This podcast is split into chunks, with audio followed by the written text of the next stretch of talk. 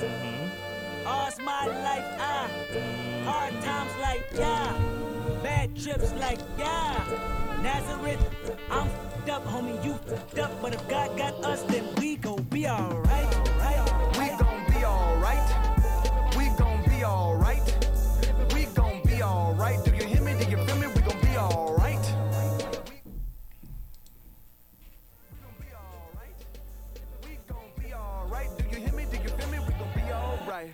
And when I wake up, I recognize you looking at me for the pay cut. Bahamas, I be looking at you from the face down. You got Kris Thomas, Your boy Mark Thompson. and you know, you just got the dynamic duo today. What's going on? This is Run It Back Sports Show, Sports for the Culture on 98.5 WJYN. You know it. What's up, my brother? How you feeling? I'm feeling good, man. How about yourself? As I say every Tuesday, it's another sunny day here in Philadelphia. Absolutely, man. And it's getting a lot more sunnier. Yes, man. Yes, I, I came out. I don't I don't know why. Like in the crib, it was a little it was a little chilly, so I threw on some long sleeves. Soon as I walk outside, get into my car, instantly start sweating. That's how I knew, like for sure, like all right, yeah, these warm days are on the way. Cause your boy broke out into a sweat, asap. I'm like, nah. I don't know what I was thinking. I should have messed around threw on the short sleeves. Yeah, man. Oh, you, you put the AC on in your car now? Oh, absolutely, absolutely. Nah, I got that leather interior, bruh. Nah, I'm, I'm not trying to have that sticking to me. You know how that get. Oh, yeah, that's sweaty. Yeah, and then um, they already changed the um, I guess the settings in my apartment complex, so Yeah. the air conditioning's already on, so there's no more heat. So I'm like, look, let it rock. Yeah, yeah. I got central air on my place. I got to figure out like how did that, how did that like central air like really works, hey, man, it's love. so I can get that cool breeze. oh, it's love, man. Central air for real, for real. Like when you got central air, you don't really like sweat. It's just when you walk in, it's just instant coolness everywhere. Yeah. But you know when it's off. Yeah. Like you will know when that central air is off. honestly, like during the summer, I don't even like to like sleep with a cover. I just like Yeah. I just be like just chilling on the bed Uh huh. with, with just my shorts on and like a short sleeve shirt. I'm just like, Rocked. Yeah. See, I'm the same way year round. Like I sleep with a sweatpants and hoodie on. Like I kind of like being cold. So like in the winter, sweatpants, hoodie, whatever. Summer, same thing, sweatpants, hoodie. It's just because the air conditioning is on blast to the point where I'm walking around with a sweatpants hoodie in the crib. and uh, yeah, we definitely got a got a big show ahead of us. Um, five fifteen, Jeff Bowers from the Sports Narrative. He's going to call us because the NFL draft is officially over. Yep. and you know he's going to give us our thoughts about you know some sleepers, who best draft, worst draft, some sleeper people, some undrafted free agents that got signed with teams to, you know, for people to look out for. Then at six o'clock we got Ky Carlin from the. Ky Carlin, who covers the Philadelphia 76ers, calling in, talked to us mm-hmm. about, man, the season's over next week. I didn't even realize that. Like, 72 games. Like when I when I looked at the schedule, I'm like, wait, like we really only got a handful of games left. They're all going to be quick. Like the Sixers aren't having many days off, but they're going to be very quick. And I'm I'm excited to see what's about to happen. Yeah, and at six thirty we have another uh, guest calling in, Alex Gilstrap. He uh, also covers, um, you know, college college sports, and he already has um, a 20, 2022 uh, wa- uh, players to watch list. Man, that's the one thing about being a part of uh, NFL Draft Twitter this year is that I don't know how these guys do it, and I'm gonna ask Alex more about it. Is that where did where did these guys start? Like, what schools do you specifically look to?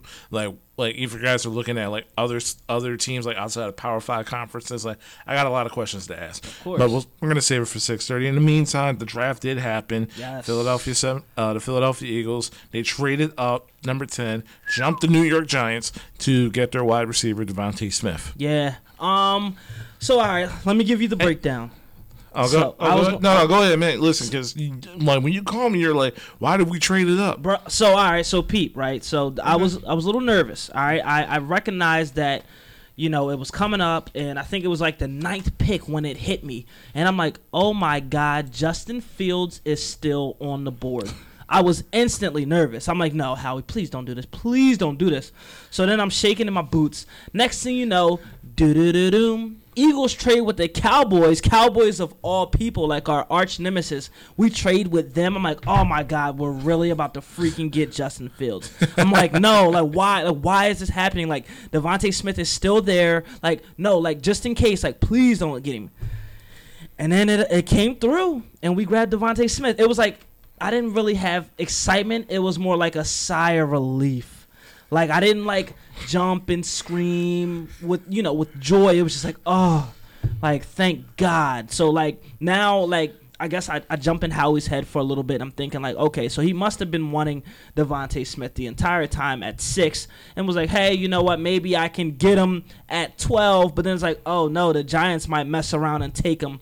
Let me hop up there and get the number ten spot from our arch nemesis um, down in Jerry World, and we came up with DeVonta Smith. So I'm I'm okay with the pick. I mean, you know, I went on record being upset about his 166 frame, um, 166 pound frame, but I mean, at the end of the day, I mean, the dude didn't really get injured much in college.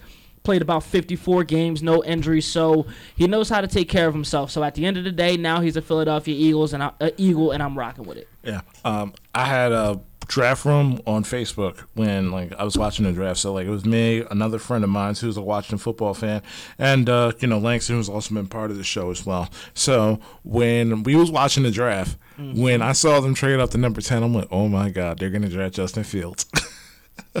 and at this point, I'm like, I'm an anarchist. When it comes to this point, like I don't, I have. It's like, it's like me watching WWE Raw. It- It's like it's like if you lower your expectations just enough, no matter what they do, it, doesn't disappoint you. That's just the reality of it. Like I have no faith in Howie Roseman, but in the end, he did the right. In the end, he pulled the right move, and I'm just like. Everybody was wondering, was like, why did we have to trade up? I mean, who's to say the Giants would? I'm like, the Giants would have taken DeVonta The- Smith. they definitely would have took him. Yeah, because yeah, because they're Kenny Golladay injury away from having the exact same wide receiver core from last year. pretty much. Yeah, so I'm glad we got him. Um, he, and more importantly, like it was a theme throughout the entire NFL draft. You know, we're gonna you know re- revisit these college connections. Jaylen Waddle with Tua Tagovailoa, um, Joe Burrow with um, Ja'Marr Chase. Ja'Marr Chase. Um, you know, Now uh, Jalen Hurts with DeVonta Smith. Jalen Burns, Monte Smith, and Trevor Lawrence with Travis Etienne. yes. So they're bringing a lot of people back. Yeah, so Well, reuniting them. How? Yeah. That's how we said. So overall, I, I enjoyed the pick. We only give up, you know, one of the third rounders that we got from the Colts, so it, it was it's kind of like an offset deal. it's it's I'm cool with it. Like I'm I'm I'm okay with it. Um, I I, I did like the pick. I mean, I feel like it was kind of um. It was a makeup for last year. Yeah. It's like how you can't do it again. Like now, but but on the bright side, with having a DeVonta Smith, we might be able to see a little bit more of Jalen Reagor because there was so much pressure on him last year. Even though you know he didn't do much, he was Yeah, injured. by chain of command, did Presidents and now DeVonta Smith. It, it, eased, it, eased, it eased the burdens of now Jalen Reagor. Yep. It eased the burden of Travis Fulgham. Yep. And, you know, we still got Zach Ertz is still on the team. He hasn't For got now. for, na- for now. He still hasn't got trade, so we still got two good tight ends. So Howie has done a really solid job surrounding him with young, developing um, weapons for Jalen Hurts to get a legitimate fair shot. And not to mention, like we if got he if he's the starter. if if Jalen Hurts is a starter, who's going to start over him? Joe Flacco. they already said it's going to be a quarterback competition. Listen, Chip Kelly said the same thing when it came to Nick Foles and Michael Vick. We already knew who the quarterback was going to be Week One. Yeah, we know. It, it better be. It better be Jalen Hurts. Yeah, because It better be Jalen Hurts. I listen. The only way Jalen Hurts is not the starter is he get if he gets hurt. Well, we're not going to speak that into the not- atmosphere. Knock gonna- on wood. Yeah, not going to speak that at all. Yeah, but listen, Jalen Hurts is definitely going to get a fair shake with now the weapons that he have, and now with DeVonta Smith. But if it doesn't work out, God forbid, if it doesn't work out, they have a bunch of draft space and draft capital next year to uh, find an adequate replacement. Who knows? Maybe you could trade all those picks and get Aaron Rodgers, or you could trade if we get like a Russell Wilson, or maybe when the Deshaun Watson news dies down, his trade value is extremely low. You could just trade him for practically nothing. Who knows? But I like Jalen Hurts. I like the work ethic. I like the fact that as soon as DeVonta Smith got to Philly, he was already there Right, saying he was like, right there. yeah, but saying let's get to work. So I like it. I like it. Um, the here, this is another. the, the one thing I don't like about DeVonta Smith, he's a Celtics fan. Oh, it's okay. It's all right. It's not for me. He won't. He won't have much of a choice once he's once he's here and he's really true. No, he kind of already said it. He says like, yeah, sure, I'll go to games, but convert me. I, I don't know about all that. All right. Well, when we bounce them out the playoffs, he ain't gonna have no choice. That's if we play Boston. Uh yeah. We'll we'll talk we'll, We'll- talk about we'll the Sixers down the later. line. um, but no, I can't wait. You said Jeff's calling it, right? Yes. Can't wait for Jeff to call in. One thing that I know we didn't go over everything, but one thing that I was excited to see from this year's Eagles draft class Mm-hmm. is they actually got guys from known schools, like schools that actually produce pros. Like we got some Alabama, we got some LSU, we got some USC guys. You know, we got guys who like guys from football teams. We've been ha- we've been had some USC guys. Just Oh, I know Nelson Agholor. Mike Patterson. All right, but but still, I mean, you know, we're used to getting the guys from like freaking I don't know North Dakota State, like just just throwing a name out there. You know, Millersville. You know, just getting guys from just out of nowhere. I don't. uh, Yeah, I, I don't think there's ever been a player in NFL history ever got drafted from that school. I'm just throwing it out there. How we, how we would find them. Yeah. How we, how we would find them. But yo, how about how about this? How about this? So. I, uh, you see that video that went viral after Howie was going around like fist Yeah. bumping everybody, and that one, the last scout, Yeah. was looking at him like, "What was that, bro? Like, nah, I'm, I'm not on board with this pick." How, what was your reaction when you saw that? Yeah, when I saw that, I'm just like, you- I'm like, I'm just, I'm just mad it went public. Yeah. But when it came to the picks, like um, defensive coordinator John Gannon, whenever they make a defensive pick, like he was excited. I'm not sure if it was general, exci- uh, genuine excitement for like having having the coach the team. I mean, the guy that got in the third round. Um, let me get um, Milton, Milton Williams, Williams. from Louisiana Tech. Yeah. uh, the kid can brush punch 500 pounds. Yeah. So, and honestly, like, and more importantly, it's like the one thing that I will give Howard credit is that he will stay to his convictions for better or for worse. He says, I'm going to build my team through the trenches, whether people's going to like it or not. And Right. that's literally been the strength and literally what makes and breaks the Philadelphia Eagles team. When they won the Super Bowl, um, they had one of the most healthy offensive lines outside of Jason Peters, and they had 14 different com- offensive line combinations in 16 games, and you saw they went 4 11 and 4 11 and 1. Yeah. Hey, Jeff, what's going on, man? Hey, what's happening, y'all? What's going on, Jeff? Hey, little little post draft uh, revelry here, so it's good times. Oh yeah. Oh, yeah, once again, everybody, this is Jeff Bowers from the Sports Narrative. Man, at this point, man, I think you, you, you should probably just get a plane ticket here and just be a weekly uh, weekly contributor. Hey, man, I'm down. Yeah, man. So Jeff, uh, we was just talking about um, you know the, the Philadelphia Eagles draft, and um, I was getting in depth about you know how Roseman pretty much staying convinced uh, during his press conference, saying that I like his conviction, you know, being able to continually commit to build through the trenches. When I talked to you about it briefly, you said you give the Eagles a B plus in the draft. Can you elaborate more on that? Yeah, you know, I mean, you look at these draft grades, and man, they're all over the board, and and you know, a lot like, you know, it's it's like mock drafts. Like most of them mean nothing. It's um, you know, because some guys evaluate just the players you got, and some guys evaluate, you know, like whether basically whether or not they like the players, and then there's you know, then there's the the way those players fit, and then of course there's also the way you do the drafting, right? So like when you trade away picks, you trade up and down, and where you got guys win, and all this stuff. So I try to kind of throw all that into the mix for me, and and walk away with how well did they address their needs, what kind of players did they get, and then you know, and then kind of just the the overall drafting process. And and I got to say, you know, I walked away from the Eagles draft with with a solid you know B plus grade. You know, one of my leaders is Dane Brugler, one of my buddies uh, with the Athletic, and obviously he's their main draft guy, and he gave you guys the, his favorite draft grade. You know, number one.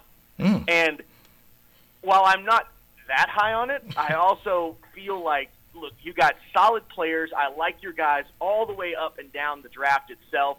Uh, I think you got quality talent of guys that can contribute uh, throughout. And, you know, like I said, I still have question marks at the cornerback spot, just like you guys do. But at the same time, I like what you've got. I like what the players that you got, where you got them, and and uh, I think you I think you picked up some players, and that's that's the goal of the draft, right? Yeah, absolutely. Um, I did like the Milton Williams pick uh, because when you look at it, it's like we're Fletcher Cox injured away from probably having one of the worst defensive lines in football. Yeah. So getting depth at that position is good. I like the Landon Dick- Dickerson pick as long as he stays healthy. And, you know, that pick made a lot of sense now that you think about the Eagles offensive line coach is Just Allen, who used to be at Alabama. So that probably Yeah. was a house call for him. So in regards to everybody else in the draft, um, who else um, was had like you know drafts that um that you liked? You know, like I, I look up and down that that that Philly draft, and and as you said, I mean, look, you there the injury concerns are there.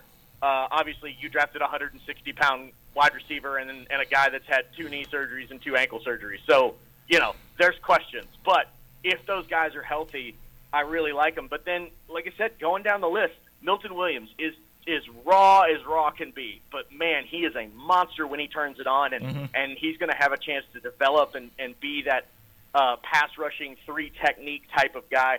Zech McPhearson out of Tech. Um, you know, he's a he. You, you think Big Twelve corner, and you're like, oh no, but actually he's he's a Penn State transfer because he transferred when you know they thought COVID, right? Um, Five eleven. He's got great ball skills. You know, he's he's a former baseball player, so the guy can track the ball in the air. He's he's got that skill. He still needs to refine some of the craft and all these types of things, but you know, I think that's a guy that you know definitely contributes on special teams. He, by the way, he blocked like three kicks in college too, so uh, you know he's got those skills, and so all of that. Then, man, day three, I thought you guys absolutely killed it. Uh, I love the Kenneth Gainwell pick. He's basically a wide receiver. Uh, and and gives you that extra option. So you need to take Miles Sanders off the field. You don't have to put in a you know a five foot two guy anymore. You can actually put in a guy who can get out in the in the field and catch a pass. So that's kind of nice. Marlon Tui Tuipulotu was one of my one of the guys I was pounding the table for because I, I absolutely love this guy. I think as a, as a nose tackle, as a guy that's going to be up front, and and you know if you ended up with Milton Williams and and Tuipulotu up front, man, that's that's a that's a nice little get right there. It, it, you know, especially for depth. And then Jacoby Stevens is a poor man's Jabril Cox, basically, uh, as a hybrid safety linebacker type who can get out there and cover in that cover linebacker role. And then Patrick Johnson, which might have been one of the steals of the draft. I was shocked he lasted to the seventh round. I really love this kid out of Tulane. I, I'm was surprised he lasted as long as he did, and, and I think he's got a chance to be a real sneaky edge and, and seventh rounder. So, like I said, up and down the board, love the draft, and and I think you guys walked away with it very well. And then you know also you got to trade with Dallas, which just kind of sticks it to him. And I hope DeVonta Smith goes on to be a Hall of Famer just just to stick it to the Cowboys. I um Jeff Mark here. The um Yeah. I do I do like the Milton Williams pick a lot. One of the things that um I saw that stuck out big to me was he's he's had 19 tackles for losses the past 2 years. Like we've been having so many struggles especially with our defensive line putting on that true pressure on the quarterback and actually following up and getting sacks and he's had 10 of those the past two seasons. So I, I like what he brings to the table. My only the only one I'm a little bit concerned about, I wouldn't say concerned but like interesting is um the Kenneth the Kenneth Gainwell pick from Memphis. Like because like I know it's going to be able to take a little bit of pressure off of Miles Sanders and everything, but to me he's just I feel like he's just like another version of Boston Scott. Like I, I don't think he's going to mix it up too too much. So that's my only concern with him because everything that he does, Boston Scott pretty much always does. It's just unfortunate that Boston Scott is five two. Yeah, I- I- exactly. And and you're right. I mean, look, he he is that third down back. He's he's a wide receiver. I wouldn't even be surprised at times if they did split him out at, at the slot receiver and all of that. And you're right. Like, look, Boston Scott's been great, and I think he's maxed out on his ability to what he does. But Gainwell gives you the option to say, because look, you guys know that when Boston Scott was on the field, it was either going to be a draw run, you know, a draw play run up the middle, or it was going to be a pass. Like, it was obvious, right? Mm-hmm. And, and if Miles Sanders was in the game, you knew it was a run, or it was going to be play action. So, like that was kind of the way. Like you weren't running the ball with Boston Scott between the tackles up the middle a lot, right? And so that's what I think you're going to see with Gainwell is he gives you that flexibility. He gives you that ability to say he's on the field. You don't know what we're doing. It might be third down. It might be first down. It might be a, a you know where you start rotate, rotating series and you give Miles Sanders a little bit of a, a breather at times, and I think that's going to help keep both those guys fresh. I like the pick, and I especially like the value on the pick. I mean, after those top three running backs, man, the running back board sat dormant for a very long time. And you know, the my Jets got Michael Carter right there at the top of the fourth, and they were absolutely thrilled to do that. And then for Gainwell to fall all the way into the fifth round, I was I was shocked. Uh, you know, that was a guy I had a third, fourth round grade on, and and so like I said, it's great value. I think he's going to be a contributor, and and again, dude, if you get a guy in the fifth round who's a contributor, it's all you're asking for. You know, like that at that point, it's it's lottery tickets. So if you hit on one, man, it's great. Yeah. Uh, I was gonna say one one more question, Jeff. What's your uh what's your uh, take on uh, Zach McPhearson? How you feel about him? Did I say his last name right? Yeah. Yeah, so McPhearson, like I said, it, it the only thing that sucks about the Landon Dickerson pick because he's a great player and he's going to provide that depth and so he immediately plugged in at guard and plays for you. My only concern was, man, I really wish you could have got a cornerback. Now the corners were getting picked over real fast, um, and I just wish you'd gotten that kind of starter guy. You know, that's what we debated at the very top of. You know, do you go DeVonta? Do you go Patrick Surtain? All of this type of stuff. And I know you guys were high on the cornerback. Yeah, Denver took it out of my a guy who's he's not quite ready to play. Like he's not going to plug in and be a starter from day one unless he just develops greatly from what he was in college. Um, but you know, like I said, with the ball skills, uh, the the ability to track the ball in the air, he still needs to work on his route recognition and and a little bit of the the footwork. But man, overall, I think this is a guy who can definitely contribute. He can play. He's going to play on special teams from you from the jump. But you know, I think you're definitely a team that if if you guys went and signed a uh, a cornerback in free agency, I would not be surprised because I, I feel like that's the one thing that still has a hole in the roster. Mm-hmm. Great. So, um, one of my favorite picks, um, like as soon as I saw it happen, and you know the Chicago Bears trading up to get Justin Fields. As soon as I saw that, I'm like, finally, Chicago got it right with a quarterback. And as soon as I get my affairs in order, I'm buying myself a Justin Bears Chicago Bears jersey. So with that pick, and you know. We were also, you know, trying to figure out if they were going to go Mac Jones or Trey Lance with the number three pick. Um, like this season in particular, who do you like better? You know, who will have like a much stronger rookie year? Uh, Justin Fields in Chicago or Trey Lance in San Fran? I don't think, you know. Look, I, I you know I came on these airs. I told you it's going to be Trey Lance. It's going to be Trey Lance. It's going to be Trey Lance, and it turns out it was. Um, by the way, won myself some money on that too, so cool. Uh, but it's one of those things where it's a.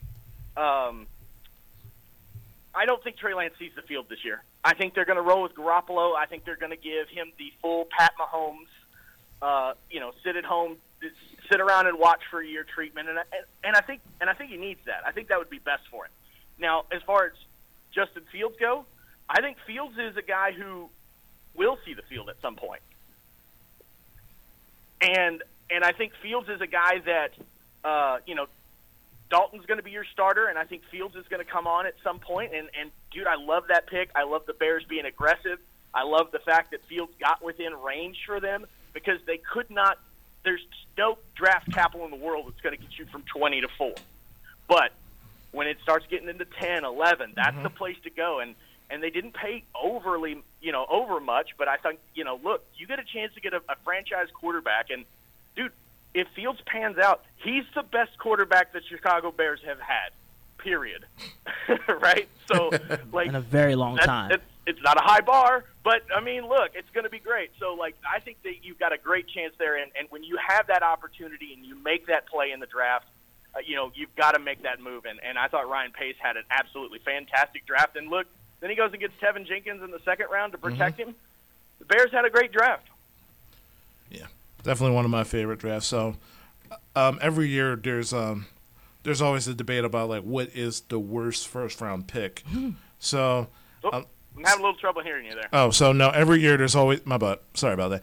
Every year there's always a debate about which team had the worst first round pick. So for you, who had the worst first round pick? So I look at the the teams that did the worst. Uh, I I look up. We'll just stay in the NFC North because I thought the Packers had a really rough time. Obviously, all the Aaron Rodgers crap that was spinning around, and then you go and take the fifth best cornerback in the draft uh, in the first round. Like, ugh, y- you just couldn't have done it worse. You know, they they got some weapons later, and I mean, they kind of salvaged the thing. But I thought the Packers had a hell of a time. I thought the Rams had a really bad draft you know, your first pick, you, you don't have a first round pick, and then the first pick you have is a five foot seven wide receiver. Granted, he's he, you know he's got some juice, but with the line that they have, with the losses that they had on defense, and all of this, I was like, man, that just ugh, just feels like a waste. I thought the Rams had a rough day, uh, and then honestly, I thought the Cowboys had a bad day. I had two teams that had nightmare scenarios that could have played out for them, and both of them did. The first was the Miami Dolphins. When the mm. Dolphins traded up from 12 to 6 with the Eagles, they were convinced, and I know this because I talked to some Dolphins guys, they were convinced that either Kyle Pitts or Ja'Marr Chase would be there. That's why they traded up with it. That's why they paid the freight that they did, and they way overpaid. The Eagles really made out in that deal, and that's why they made that trade because they're like, look, we're convinced that the Bengals are going to take Penei Sewell, and we're going to be fine. And then it didn't happen. Now look, Jaylen Waddle could be great. Jaylen Waddle could be Tyreek Hill, and it might work out great for you. But they there was no way that they thought going in that that was what they were going to end up with. And so mm-hmm. that's the first part. The second one was the Cowboys. When Jaycee Horn goes eight to Carolina, and they sat there and they said, "Okay, well the Broncos won't, take won't take Surtain. I mean, they just got Kyle Fuller. They signed Ronald Darby. They're going to be fine." And then it happened, and now you're sitting there absolutely stuck. So stuck, in fact, that you end up trading with a division rival, which is insane. So, and then you take a guy that basically is replacing a guy that you already had on a first round contract in, in Leighton Vander Esch, which they did pick up the option today, Yeah. uh, yesterday. So, I mean, worst case scenario for the Cowboys. And then they follow it up by taking another character guy in Kelvin Joseph, a guy that basically quit on his team at Kentucky. You know, the that Mm. the Mike Stoops, their defensive coordinator, basically said, "Look, if you ain't interested in playing, why don't you opt out?" And he did. So that's a problem. And then, you know, he's he'd rather be a rapper than a than a football player, it seems. and then you draft a guy in the fourth round that's got like 12 domestic violence charges against him. Like, come on, Cowboys. You- I That's mean, right up no, the Cowboys' alley, on here. though. They're going full Cowboys of the 90s. Yeah. And uh, I don't think that's going to work out for you very well in 2021. Yeah.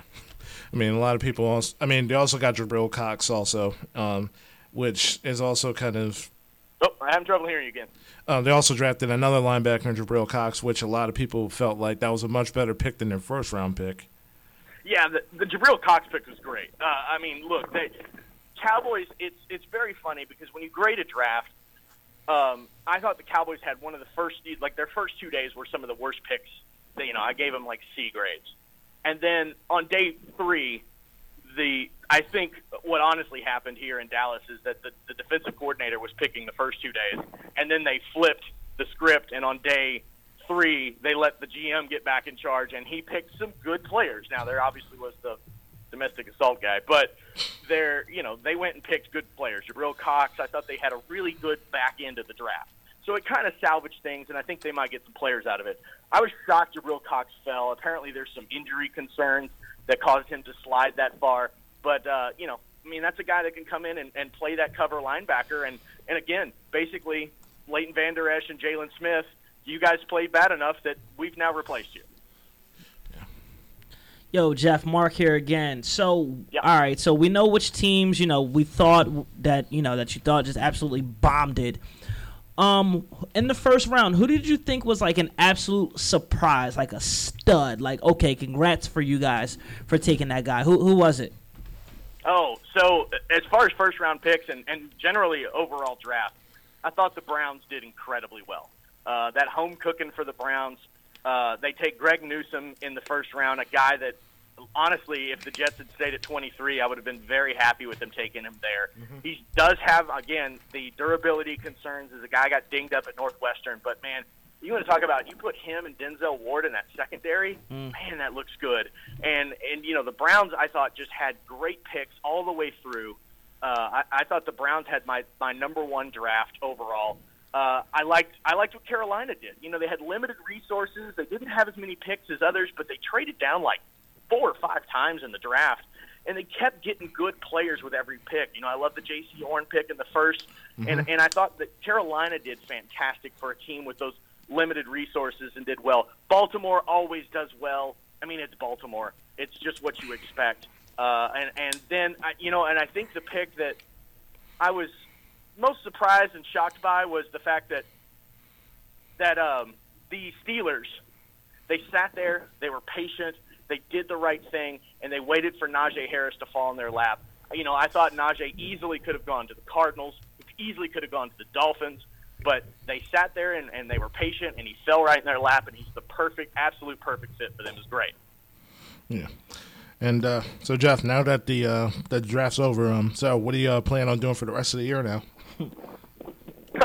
well, I got a little time, which is great. You know, it's it's the uh, uh, right now I'm out here in the dog park with the dog and, and enjoying some sunshine. And you know, like I said, you got a little. This is a little bit of break time, and then it's time to uh, to get back into it. And and you know, there's still some free agents out there, and and the schedule drops on on the 12th, which I'm excited about. And and uh, so yeah, let's let's see what we got on the schedule. Let's get things rolling, man. It's like 120 days until the season, and I'm already counting them down. Come on, Jeff. Don't forget about the NBA playoffs like that. Come on.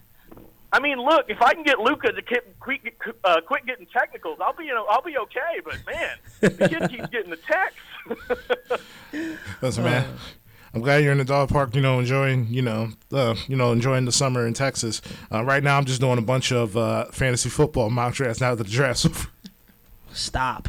Hey man, I'm down. Like I said, you guys need anything from me, just give me a buzz. Let me know. Happy to pop on. I do some fantasy football stuff. You know, we got those drafts coming, and uh, yeah, man. Like I said, it's always football season.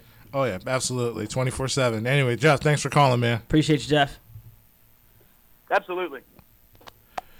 Once again, you're listening to 98.5 WJYM Run It Back Sports Show. Kris and Mark here. If you want to call in, get that call number. Of course, that number is 215 763 9596 to join the conversation. Talking Eagles draft results. We'll be talking Sixers down the line.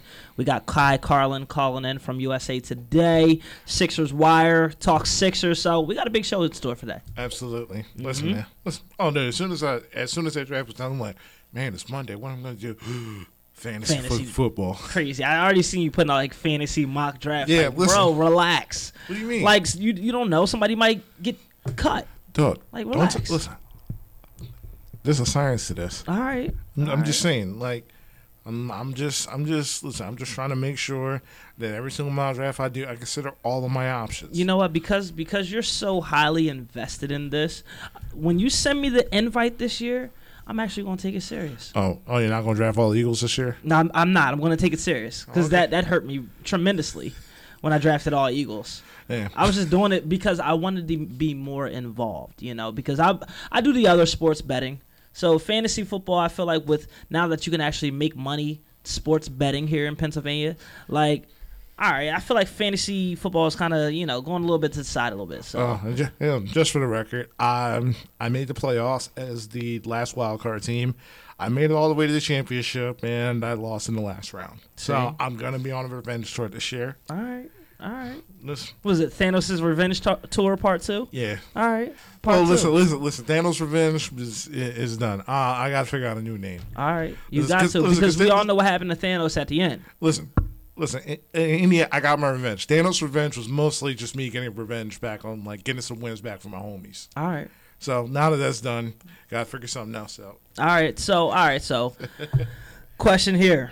All right. I know you're a big Aaron Rodgers guy. Okay, sure. Talk about it, man. Where where is he going? What's the word? I know Green Bay is trying to do everything that they can to try to keep him down, but it looks like this re- relationship can't be repaired. Honestly, I've also been hearing that Aaron Rodgers would probably on the spot retire until he until like they actually like trade him or let him go. Wow. But listen, in the end, it's like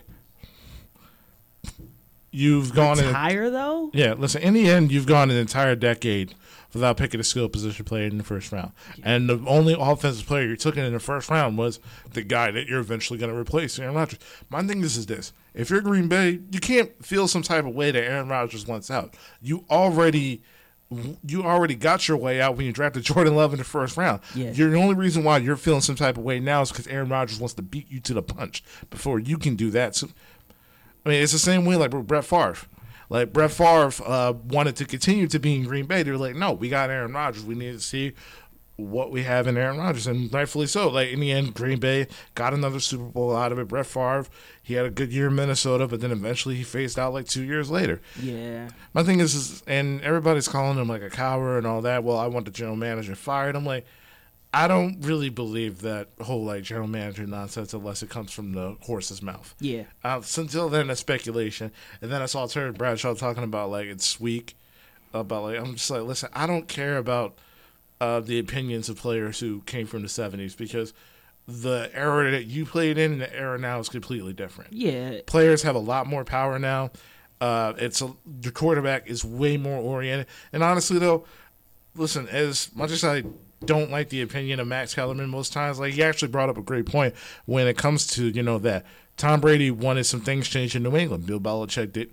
Bill Belichick disagreed with him. So you know what Tom did? He left. He left Tampa Bay. Tampa gave him everything he wanted. Yeah. And it, and it resulted in a Super Bowl. I want to bring all 22 starters back, including myself. I will take a pay cut to make that happen, and it happened. Yeah. Patrick Mahomes fixed the offensive line. We got Orlando Brown. We played Joe Thuney. The entire draft was literally getting offensive linemen. So when I so they legitimately have a eight guys now, including rookies, that can all start. Yeah.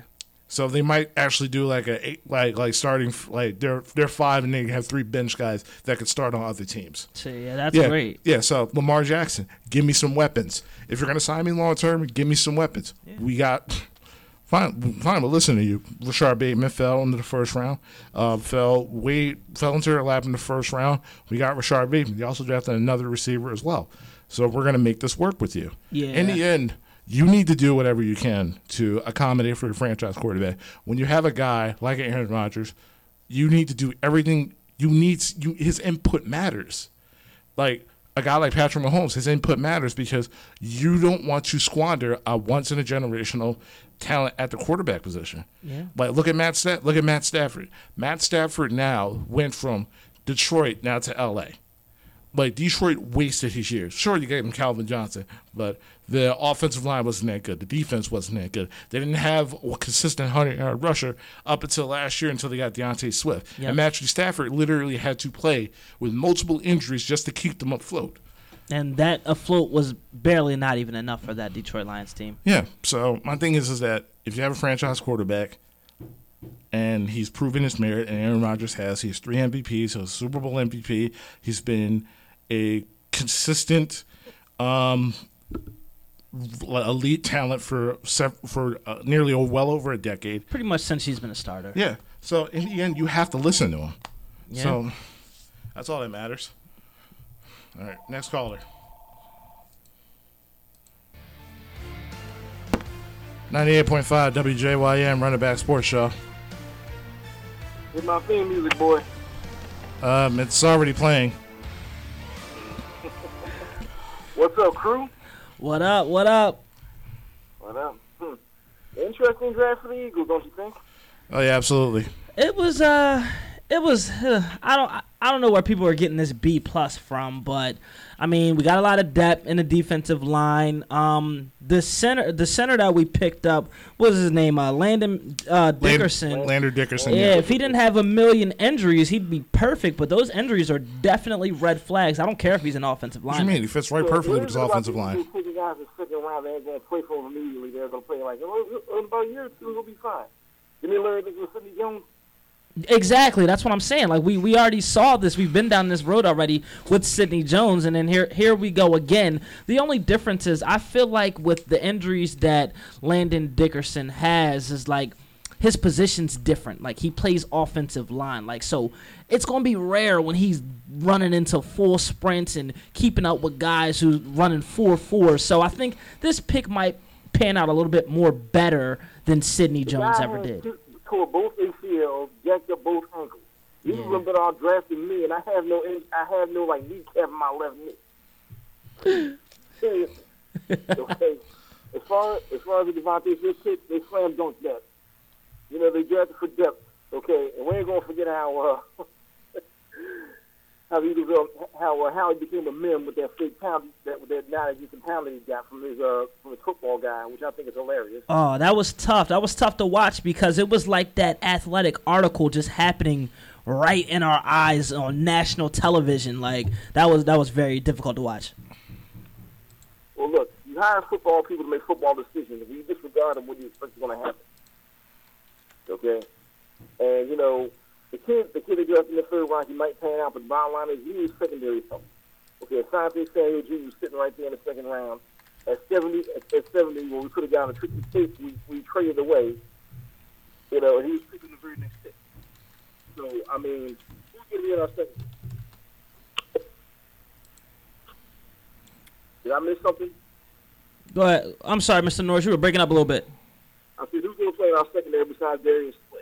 Did I miss something? Well, That's that's I don't know. I feel like we might have to sign somebody. I mean, we already got those guys from the Vikings at the line. Who was the guy we got at safety? Um, Anthony Harris, he's a safety. Yeah, so I mean, we got him. I mean, I, I don't really know what else you know we're gonna do with the secondary. That's why I understand why people are very frustrated that we went with a, a broken down center with the second pick when there were cornerbacks right there on the board that we need, and we so desperately need secondary help. Well, how, look, this is how, look, all I got to see is this is how this shouldn't be fan of the draft. If five people look, this draft, you should have got at least five, at least four to five stars.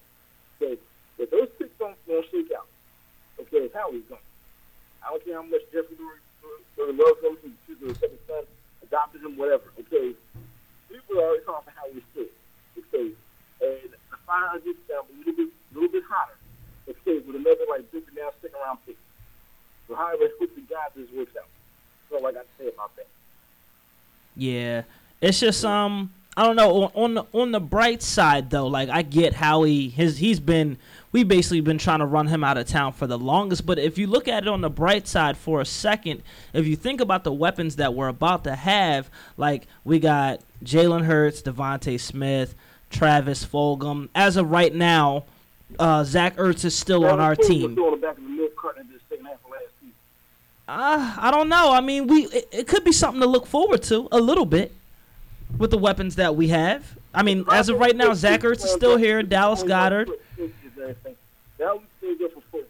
All right, but let's face it. Last year, after his hot start, he disappeared. In. Okay, the same way Ben Simmons disappears when it comes to playing like top players and everything. That's a completely different story. In the end, I think the wide receivers are going to be fine. Um, the wide receivers last year, to me, the issue wasn't talent, in my opinion. It was more scheme based. Like Doug Pederson cannot get these guys open. So you bring in a guy like Nick Sirianni, whose primary job that's red lighted on his resume is like, listen, I can scheme guys open. So we saw what happens with Jalen Reagor when he gets rub routes and you get him in open space.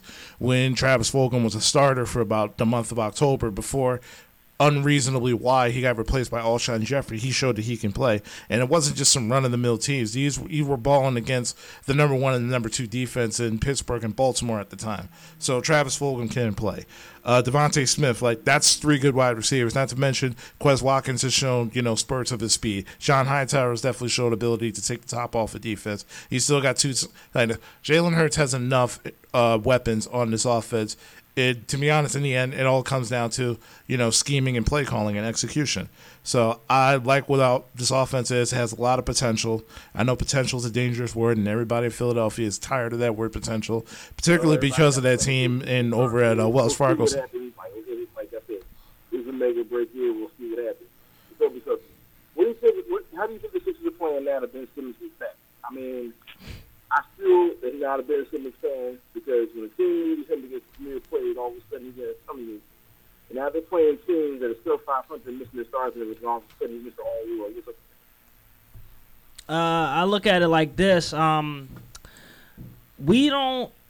Uh, it's it's just difficult, man. Like Ben Simmons, I, I we know how fantastic his defense is. We know, we know, we know. But fourteen point five points per game is not going to help us win an NBA championship. Like we're, we need so much more. We need more than that. He he. I don't know where it's going to come from. I don't know what's going to magically happen in the playoffs, but I still I'm still a little nervous. Hey, hey Ben, hey Ben had a game winner this week. Ooh. and before that, he had three points and would have got killed if we lost to that team in overtime with no DeMar DeRozan, no nobody. Listen, listen, I I never listen. I thought I would die. Like before I would ever see Ben Simmons hit a game-winning shot, regardless if it was a tip in or not. It wasn't a game-winning shot. Don't ever call it that. Yeah, well, it it was was. a game-winning basket. Game-winning Alright? basket. Okay, All right, okay. because you know, because we know it wasn't a shot. Game. All right, all right. Listen, listen. It's a field goal attempt. So Th- there you go. A Game-winning game-winning attempt. field goal. goal attempt. Remember, the last two games they almost choked away. When I, when I first saw them Bulls game, they were hit by like 20 points. And I see they won by two. And I saw, oh, Ben Simmons, the game winning shot, yada, yada, yada. Oh, please. Ben Simmons is still always has been all really Mr. Stuff. Yeah, it's I I just it's still so frustrating to watch with that with that build, man. You 6'10", 240. Like even if he I don't care how ugly it is, just shoot it. Just be more aggressive. Just shoot it. It's going to make teams respect it more at the end of the day. I get it. Okay, he drives and he gets doubled and he kicks it out for a three. Yeah, that's cute, but you'll give Embiid so much more space if you actually just pop up for the 15 footer. This is nothing like we're talking a 15 foot jump shot. I've said this again, time and time again. The first thing the most people do when they step on a basketball court is what? Shoot. And this man won't. He gets paid to do it and, and refuses to. Well, my issue is is that if, if the shot was broken like Tony Wroten, I'm like, yeah, listen, you don't need to shoot. So what? Tony Wroten shot it. and You know what? Ben Simmons not shooting like that. he, he got to worry about shooting. Kind of reminds me of Hulk Hogan. Used to tell guys when we didn't want to like uh, this job for him. There's a word for me, brother. Like we all know the form is broken. Just let it up. Just let it go, bro. Just let it go. Shoot. like just shoot. Like and, and then and, and this is another thing that cr- that is just so wild to me. As I mentioned before, it's like okay, you don't have a post game, and you you got Dwight Howard, Elton Brand, and Joel Embiid in the building. You don't have a post game. Shoot, freaking Seth Curry is brothers with the greatest shooter of all time. You can't get no tips from him. Like what's going on? I don't get it. It- It's got to be a pride thing. He, there's too much help in the building for him to be this caliber player. comes- Yeah, pride comes before fall and everything. And a lot of pride people aren't playing in the NBA anymore. Case in point, Latrell Sprewell, twenty-one million dollars to, to, to feed my family. Yeah, it's got to be. Prince Ben, that's why they call him the Fresh Prince. Just lay out the red carpet for him. exactly. Listen, And on that note, you guys take it easy. As always, great talking to you. Proud of you both. Keep up the great work. Appreciate you as Thank- always. thank you. All right. Uh huh. All right, Hey, take and Kris, why, but before you work in fantasy football, how about you get driver's license? Just saying. You got you got to cut him off, Kris. You can't be letting him do All that. right, well, can't uh, let him do that. To Oh you. snap! Um, Yeah, I we, feel we, we, Yeah, I we feel can't hear you. We can't hear I you. feel you. Take it easy. Oh man, dang, that was that was a bad reception. Yo, he jab you. He always sneaks in one right before you hang Yeah, up. I I, think you, you gotta just let him go. yeah. You gotta you gotta hit him with the button before he does it. But then again, you know he'll call right back and still get it off. Yeah. I know we're gonna. I know we're definitely gonna talk or, about or the Sixers. just, or I could just double tap. you could do that too. just do that. Yep, exactly. I know we're gonna um get ready to talk about the Sixers, of course, but yeah. you know um to join the conversation 215-763-9596. Yeah, that's right. Uh, we're talking NBA. Season's almost over. Um, NFL draft. Anybody want to share their thoughts? Yeah. You know, Eagles. You know, do you like your picks? Do you hate your picks? Yeah. Yeah. Let me listen. When we're open book, um, we're here till seven. We guys- are. Yo, so what how do you grade the the Eagles right now? Um, what draft? Yeah. Yeah, I give it a I, I give it a solid B. solid B, okay. Yeah. In the end, as much as I hate to admit it, Howie's right. What did you say? Well, in terms of building in the trenches, that that that's how you win cha- championships. Because I just wanted to make sure I was hearing you correctly. You you I mean- saying Howie right in the same sentence just kind of threw me off terms a bit. in so- terms of structure, building your team, and we talked about it before Jeff called in, because our line was relatively healthy outside of Jason Peters, and we did a good job of coaching up Hapalui Vaitai when he was here Yeah. to anchor that left side, you know, for that Super Bowl run. So it didn't matter if Carson Wentz was still back there, or you know when Nick Foles came in for relief, that offensive line was still going to stay intact. Mm-hmm. So. But obviously, we saw last year, you know, Brandon Brooks, you know, getting hurt before the season, Lane Johnson in and out of the lineup, Jason Kelce only Andre Dillard. yeah, Andre Dillard getting hurt before the season. Isaac Seumalo missed a time. Jason Peters missed a time. 14 different line combinations for both Carson Wentz and Jalen Hurts. Right. That's not a formula to win football games. I and that's a reason why we're 4 11 and 1. Yeah. You, we like there's in the past we've seen when this Philadelphia Eagles offensive line is healthy, you, you can count three Pro Bowlers who are possibly all throws: Jason Kelce, Brandon Brooks, and Lane Johnson. Yep. That entire right side is all pros. Mm-hmm. So, and yeah, I like the move. If Landon Dickerson's fully healthy, and once again, Jeff Stoutland, he was at Alabama. He has he knows Landon Dickerson. He's play, and he plays all five positions on the on the field. Yeah, exactly. Well, yeah, on the line. exactly. So maybe, and more importantly, I'm not worried about this guy's health. I mean, the guy was doing cartwheels during the national championship game. I'm sure he's going to be healthy by the time, you know, like training camp starts. Yeah, I, I, agree. Um, I'm I'm for me it's it's like it's average. It's it's average for me. Like I understand like I get it. It wasn't a flashy draft, so Yeah, no, it wasn't. Like I, I'll give him a C, C plus. All right, C plus is the most I'm doing. Like as your as uh, Mr. Norris said, you know DeVonta Smith, slam dunk. I'm very okay with that. I'm very okay with that. The uh, Landon Dickerson pick, hey, we could have, we definitely could have helped out our secondary a little bit more. Uh, No, I, I'll agree to that. Yeah. Because in my opinion, we could have got Asante Samuel. Then in the third round, we could have still got like a center, like a like a Josh Myers from Ohio State. Right. Or, we, we had opportunities. Yeah. We had opportunities, but it's just like it's it's just these picks. It's these type of picks where it's like, come on, Howie. Like, all right, we, we were we were giving you a little bit of love with the DeVonta Smith pick. Then you turn it around, pull our hearts out, and you do one of these. You know, but for the most part, it was average. Like I said, I like how we improved the depth on the defensive line because that's something that we've need. But it's like still we've spent so much money and emphasis on the defensive line for so many years for it not even to produce the way that it should produce at this point. And to be honest, all I really pray for for the Eagles right now at this point is just health. Yeah. Health. I think health makes such a big difference, especially like offensive line. Like if we get a healthy Andre Dillard back, we get a healthy Brandon Brooks back. Hey, shoot, Landon Dickerson. Like he, you could groom him to be the next Jason Kelce. That's that's the plan. Yeah, like that's all we need is health across the board. You know, shoot, maybe maybe Nick Sirianni can unlock JJ Arcega-Whiteside. Like who knows? Like you know, he can be that come that possession wide receiver that we need. You know, and freaking Jalen Reagor can be that burner out the slot that we drafted him to possibly be. You know, we we honestly we don't know. I think the Eagles do have the things in place but I wouldn't be shocked if the Eagles pulled off something this year where they could kind of like not run off and do anything crazy, but like mess around and maybe win like eight games. Like I really wouldn't be shocked because there's a lot of unknown with this team. And we know for sure if the Eagles can be somewhat healthy, we've already got a small dose of Jason Peters. I'm sorry, Jalen Hurts. Imagine if Nick Sirianni uses Miles Sanders more than what Doug did. We know what Miles Sanders does when he gets the ball, and, and I mean, yeah, he fumbles, but he is very productive when he gets the ball. Listen, in the end, It's it- just unknown. in the end, it's still the NFC East.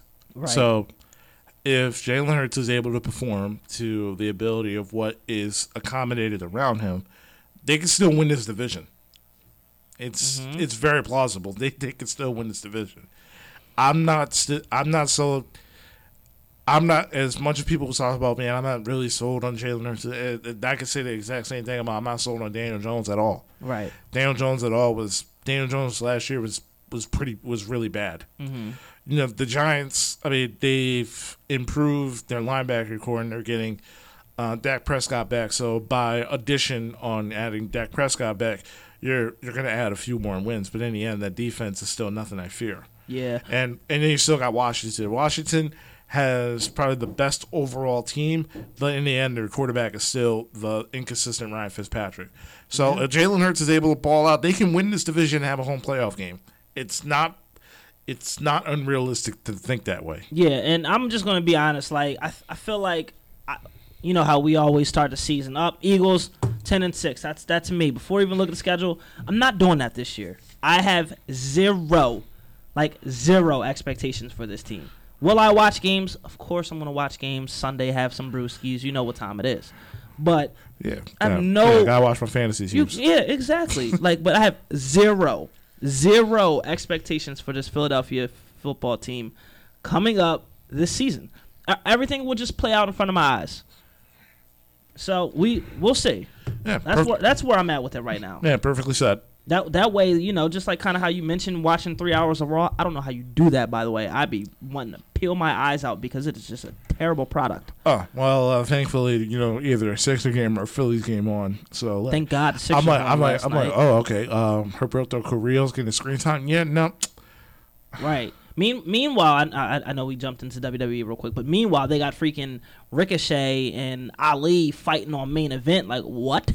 Yeah. Like what do you mean? And you got Humberto and who else be on Sheamus. there? She, oh, well, Sheamus is cool. I like Sheamus. No, but it's like I'm not interested in a pro. I mean, Humberto Carrillo's a great athlete, but I'm not interested in the programming him and Sheamus I'm I'm good. because in the end, it does nothing. It does nothing. It doesn't help Sheamus. It doesn't help Carrillo because we all know that at the end of the feud, Carrillo's not going to amount to anything after this feud. right. Exactly. So there's no point. There's no benefit from it. Nope. But they could be putting. Yeah, their- but I mean- could be getting their ratings up. Yeah, but having Ali and Ricochet tear down the place. Yeah, you know, here's an idea: have the here's an idea: those promos that they're doing, promoting on Raw. You know, have them do like a best of seven series. Right. better yet, you know what else is happening on main event? Jinder Mahal is back, I and he's know got that. a and he got a new group, and he just attacked Jeff Hardy on main event.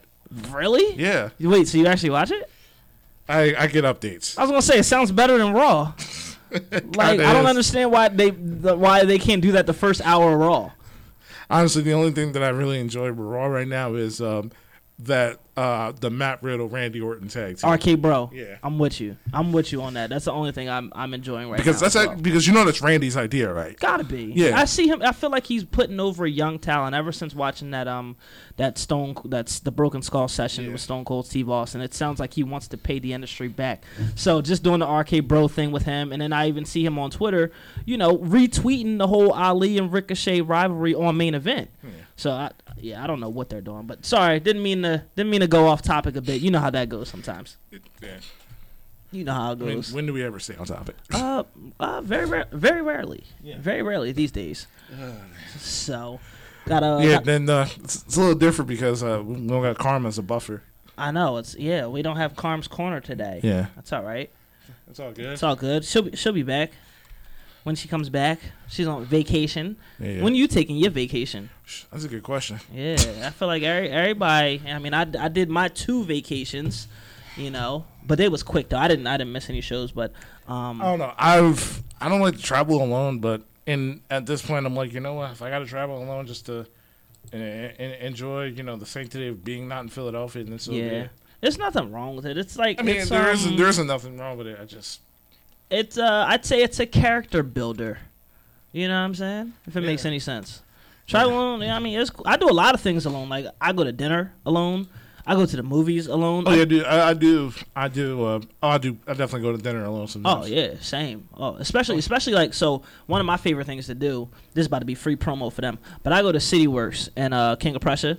Like I'll go get um their uh, grilled wings. I love them smoked wings. I love them smoked wings. I'll go there get a couple of brewskis. That's the only time I drink beer. I don't really drink beer like that. Like I just grab a couple brewskis and I just be smacking the smoked wings with the cheese curds. Like and I do that. Like and I be chilling. And then, you know, before the pandemic, I was definitely one to go to the movies by myself. One because like I don't like nobody asking me questions while I'm watching the movie. Like pay attention. You watching the same thing I'm watching. yeah. Don't be talking to me in the middle of the movie. Just watch that joint. Yeah, speaking of, I went to the movies uh, about last week. I, I saw the new Demon Slayer movie. Oh, how, how was it? It's probably one of the most beautiful vis- um, visual animes that you'll probably ever see in your entire life. Okay. It's What- it's it's visually stunning. Uh, I I cried at least a good like two times of it because of the story. Like cried, cried? Yeah, because uh, Okay. it's because right now it's only one season and then you got the movie. Yeah. So it's like I've I had to go and like watch my sister because me and my sister both watch anime. hmm So like we both like got off. We like can't believe that happened. Dang, that's crazy. yeah. When we when we're off air, you got to give me some good anime to watch. I only know like I've only th- seen like three anime shows in my life. It's definitely Dragon Ball Z and Yu Gi Oh. I don't think I've seen any other one since. All right, I got you. I feel like a lot of them are like essentially like the same concept. I tried getting into Naruto, but I, I just couldn't. I don't have the attention It's span. it's fine. Not every and every listen shows like Naruto, Dragon Ball Z. They're not for everyone. Yeah. You got to find something that works for you. All right. All right. Well, I appreciate And, and I'll, I will do my best to try to help something for you. I definitely appreciate that. And uh, yeah, our off-topic question is is that I pulled up tiermaker.com. So about like Would you pull up? tiermaker.com, it's pretty much a website where it's like you can make tier lists. Oh, all right. So um, at the end of the show, What's around up? like when we got like five ten minutes left, we're gonna be ranking uh, Power Ranger series because both of us watch Power Rangers. all right. I'm with it. You know, I'm always with it. Yeah. Dang. Yeah. I'm always with it. Yeah, and the tiers are more phenomenal, great, mid tier, kind of bad, and super mega terrible. Uh, all right, you might, you might. I think you might catch me a little bit more because I'm uh, I got you by a couple years. So at one point I started going outside and you was probably still watching Yeah. just because of the age difference. So I'll throw that out there. But yeah, I'm still upset that Netflix took off uh, took off all the Power Rangers. they didn't take them off. You just gotta go to Under Kids. yeah, it's Wait, hold on, seriously? Yes, I, I yes, I was probably watching like, That's like what you did? Yeah, like in January. No, just go to Under the Kids section. Oh, all of them? Yeah, it's still like I was watching Oh, like my- Mighty Morphin. Not them Jones. I was watching them. Okay, are you sure it's just like Mighty Morphin and not like the new Jones? I'm talking about like. Um, I know it's the old school ones. It was the old school ones for sure because I remember I was watching. I specifically wanted to see the episodes when um when Tommy first got his green powers and he was beating them by himself for like four episodes. Yeah, that was yeah. I was in a yeah. I was in a Blair group last night, and uh, that actually became like a hot topic because a guy actually uh, brought up facts in Yeah. like you know comic book scans about like okay, technically Jason okay technically Jason always got the better of Tommy. Tommy was just more. Tommy just had more amped up powers than him. So I'm like, oh, oh. but it's like, but it's like I'm just reading this. I'm like, then I had to check like Google to like fact check. I'm like, okay, this all checks out. I don't think so. Cause, cause oh well, that was that one time. I forgot. We'll talk about it at the Yeah. end. But yeah, we got uh, Ky Car- Carlin calling in pretty soon. Talk about Philadelphia 76ers. Um, what's the taglines, my brother? All right, you're listening to 98.5 WJY. I'm Run It Back Sports Show, sports for the culture. If you want to call in uh, after this call, Yeah. uh, you want to give that call number, Mark? of course, 215-763-9596. Absolutely, man. If you want to talk NFL draft, if you want to talk about NBA, if you even want to talk about Power Rangers, Yes. we here. It's more phenomenal. Yeah. and uh, apparently, I was told that's how I was uh, learned how to tell time Yeah. as a kid because I knew what time Power Rangers came on. Yeah. I guess I that made sense to me. Like, oh, this is how everything else works. yeah, So, all right, well, hey, that's how I knew how to tell time. I think it came on at four or five when I was yeah, a young boy. So Yeah. definitely, definitely good times. yeah. Good times. Absolutely. I still think the uh, In Space Toys was probably the best, uh, t- uh, you know, action figures. They was fire. Yeah. 98.5 WJYN, Run It Back Sports. Hey guys, Ky. Hey, Yo. Ky, what's going on, man? What's up, Ky? What's up, guys? All right, man. So, um, listen, guy, I'm glad you're here because we got a lot to talk about, man.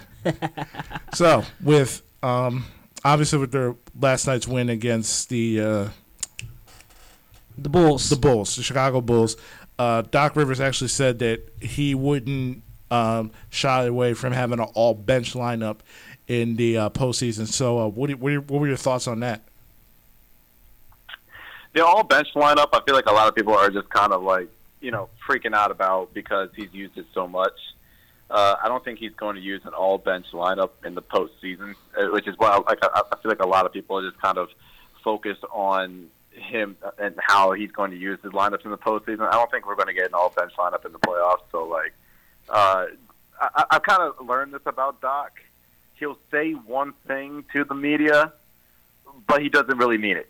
So I don't think he's going to be using all bench lineups in the postseason. Mm. Yo, Ky, what up? Mark here. Question, question. So, as of right now, like watching that game last night, I felt like Joel was just kind of just going through the notions, just just trying to get it over with. As I recognize that the season's over next week, do you kind of sense that as well, or maybe he's dealing with a lingering injury? Joel actually admitted it last night. He's going through the motions. Yeah, I, I feel like he kind of realizes the MVP award is kind of out of his reach now. He's missed too many games. Uh, Nikola Jokic is just really taking over the the conversation out there in Denver, and I feel like Joel is just kind of realizing that it's more important to be ready for the playoffs rather than push yourself to try to rally and win the MVP award late. So Joel admitted to it last night. He's going through the motions. He kind of just wants to make sure he's all healthy and ready to go to for the playoffs. Which, I mean, hey, they begin in about two weeks, uh, May, uh, May 22nd, a little over two weeks.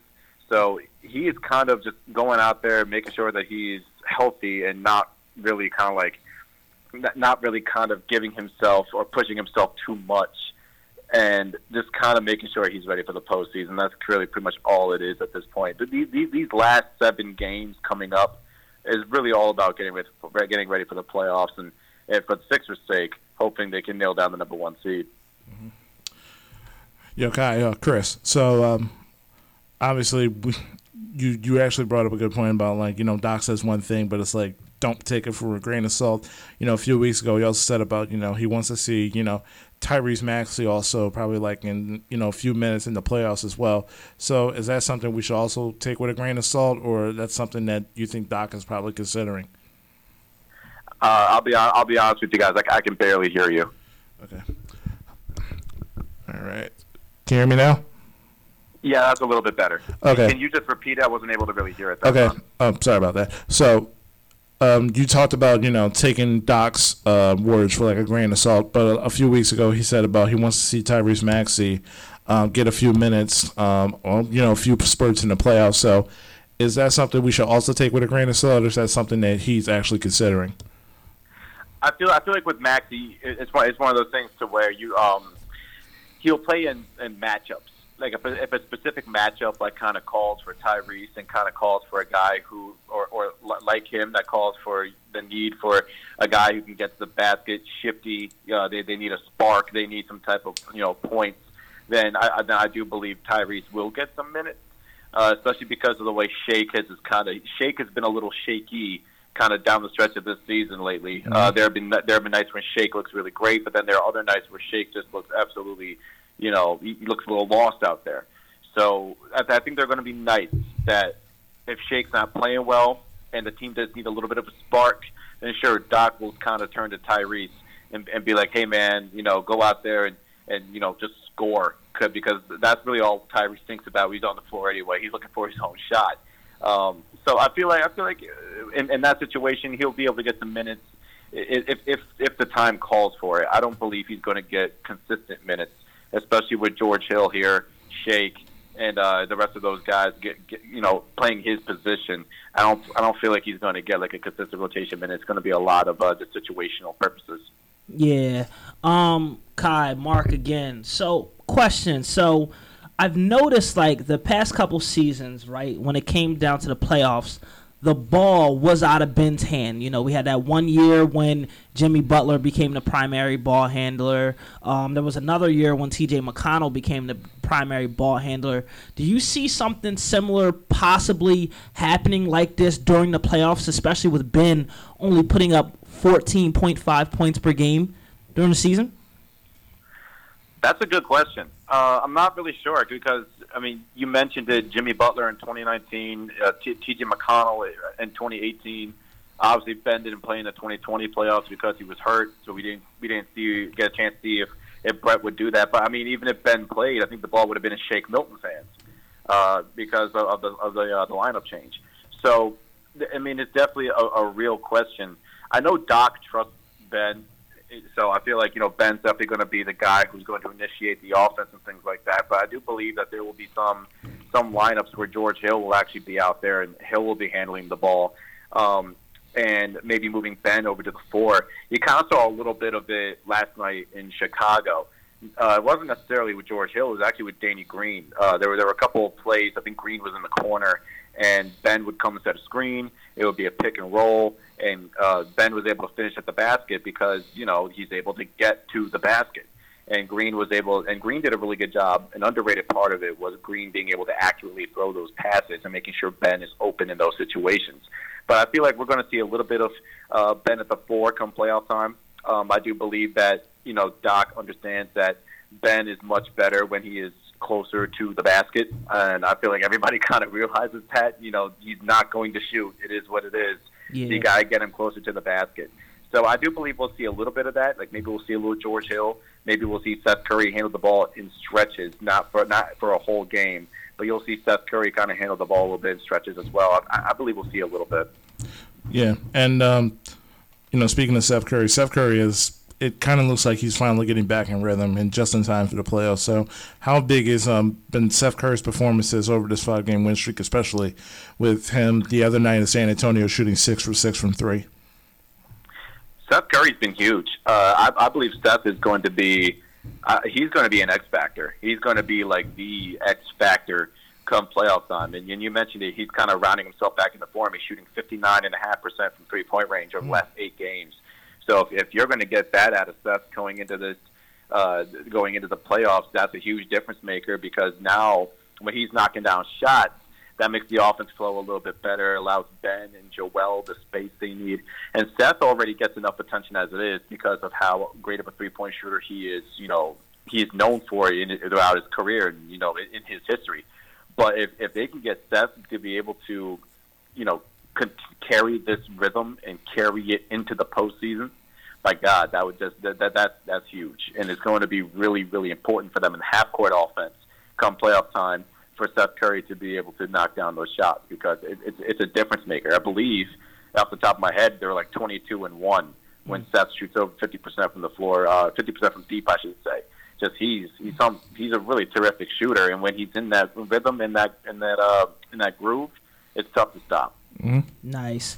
Yo, Ky, Mark again. So as of as of right now, right, if we're going by the old playoff format, it looks like the Sixers would hold on. They would lock up the number one seed, and they will play the Charlotte Hornets in the first round.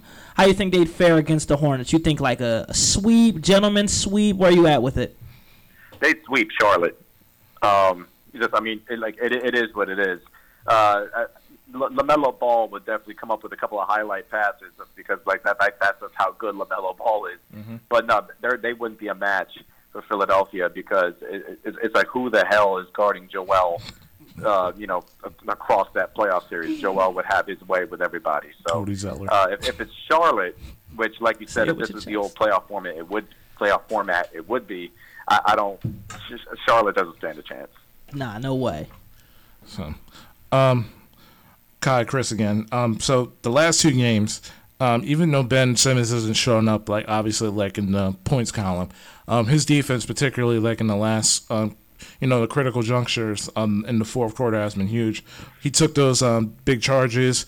And uh, you know the Spurs game, he got the late steal against Chicago, and you know that tipped into uh, win against the Spurs. So, how important is uh, Ben's defense, especially like in the last two minutes of the game? And you know what? That's honestly one of the more. That's why Ben Simmons is so frustrating because you just brought up his defense and how important he is on the defensive end, and I and like Ben Simmons to me should be on his way to winning Defensive Player of the Year this year just because of the the guys that he locks up and the plays that he continues to make.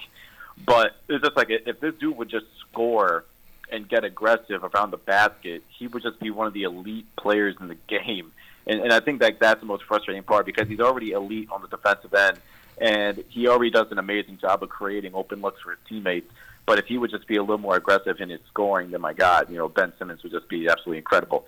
Um, but now, now to answer your question though, when it comes to the defense, at the end of the day, come playoff time, when they have to take on like you know, I, I guess let's just advance to round two. I believe under the, the you know the current playoff format, I believe New York and Atlanta are the four or five seeds. They let's say they move on to round two. and Let's just, let's play hypotheticals here, and they got to play New York. I mean, you can throw Ben Simmons on Julius Randle. You can throw him on R.J. Barrett.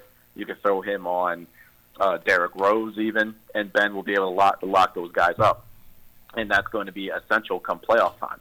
Uh, then you advance to round three, and you got to play either you know Bro- probably Brooklyn, and you got to throw him on a guy like Kevin Durant or James Harden. Simmons does a terrific job historically against those guys, so it's going to be you know absolutely imperative that he's at absolute best come playoff time. Like they are going to need him on the defensive end to make game to make big changes for them to get huge stops for them down the stretch. Yeah, Ky, I, I agree with you for sure. The the one thing though that's a bit of a concern for me because as of right now, it looks like the the uh, Sixers they have a very if if all plays out well, okay, they, they have a, a kind of easy path getting to the NBA Finals. My only concern is like I know what Ben is going to do defensively. I know that what he's going to do night in and night out. But if you look at the lineup where are all of our points going to come from outside of Joel and Tobias? That's the thing that still drives me insane. Like it's we still have to pray and hope that Danny Green and Seth Curry can be consistent and make shots. Honestly, you're absolutely right. And that is why I don't think Philly could keep up with a Brooklyn across the seven game series. Why I don't think they could keep up with a Milwaukee, you know, across the seven game series. Um, I've always said I don't like the Bucks come playoff time. I'm not really a big Bucks believer. I don't like Mike Budenholzer as a coach. But if you're talking matching up between Milwaukee and Philadelphia, um, the Bucks are a matchup problem for them. Uh, Sixers don't have anybody to guard Giannis, and that includes Ben. Giannis destroys Ben every time they match up. It would it would Uh, have to be Joel to guard Brook- Giannis. Brook Lopez is a guy who obviously Joel is leaps and bounds better than Brook Lopez, but what Lopez does, you know, on the offensive end, he can shoot it from deep and he's got range. That drags Joel out of the paint, and Giannis gets to the basket with ease. And then there's Jrue Holiday, Khris Middleton, Donte DiVincenzo, Pat Connaughton, good players who play their role. PJ so Tucker. if it comes down to Sixers Bucks, then I mean the Bucks is you know they always present a matchup problem either way. Yeah. Uh, and then, as you mentioned, outside of Joel and Tobias, you don't know if Steph Curry's going to continue to shoot the ball the way he has been lately, especially how he's still dealing with nagging injuries. He's still really trying to recover from COVID back in January. Uh, he even admitted it that he is a little bit out of shape and he's trying to do a bunch of cardio work to make sure he is back in shape for the postseason. And then you also mentioned Danny Green, who has been absolutely terrific since the All Star break. If we're going to be honest, you look at Danny Green's shooting numbers, he's been great since the All Star break. But is he going to be able to knock down clutch shots um, in the Eastern Conference Finals or the playoffs against either Brooklyn, Milwaukee, whoever it may be? Uh, so it's going to be it's definitely going to be a little concerning you know, for for Sixers fans going into this postseason, just really relying on just Joel and Tobias because you know Ben's not going to score twenty a night. No. Yeah, bearing unforeseen circumstances. So, uh, Ky, let, one last question before we let you go. So, the one of the bigger you know topics and debates that we have, you know, that we that we had on the show a few weeks ago is that if we do make it to the Eastern Conference Finals and Brooklyn is the opponent, and if you're Doc Rivers, who would you assign Ben Simmons on as the primary defender? Would you have him assign on Kevin Durant, or would you have him assign on James Harden, who is the essentially the point guard for that team? Uh, I feel I feel like if if you're playing Brooklyn, uh, I feel like at some point I, I feel like you you'd have to put Ben on Harden, and then you'd have to put Tobias on Durant, and uh, I guess Danny Green would probably guard Kyrie. you, you know, it, just like man, Danny Green is a solid defender. It's not like Danny Green is some scrub of a defender, but you, you know th- this is Kyrie Irving we're talking about. You know, Kyrie Irving will will chew anybody up and spit them out and make it look so easy. Um, so, it, it, doesn't, and this is my concern with whenever they play Brooklyn. Like, sure, Ben is going to lock up or at least slow down whoever he guards between those three guys. But then who's guarding the other two? You know what I'm saying? It's like you like you can't stop all three guys with just one person. And then of course there's Matisse Thybulle.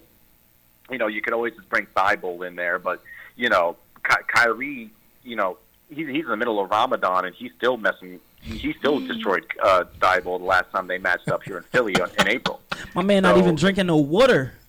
Yeah, the man didn't even have any water, and Kyrie still killed him. Right. He had 10 points on 5 for 6 shooting when defended by Thybulle, according to NBA.com's player tracker. So, I, I mean, just Ky- Kyrie's different. Um, and then Durant's different. And, and, like, here's the thing you're not going to slow down Durant, Harden, or Irving. Uh, you're, you're, or, excuse me, you're not going to stop either. You're not going to stop those guys. Your only hope is to try to slow them down as much as possible. And just, I don't see how the Sixers do it across a seven game series come Eastern Conference Finals, especially with, as Mark kind of alluded to earlier, your only really real reliable scoring options are Joel and Tobias. And then, you know, you're, you're, going to have to hope that Steph and Danny continue to knock down their threes.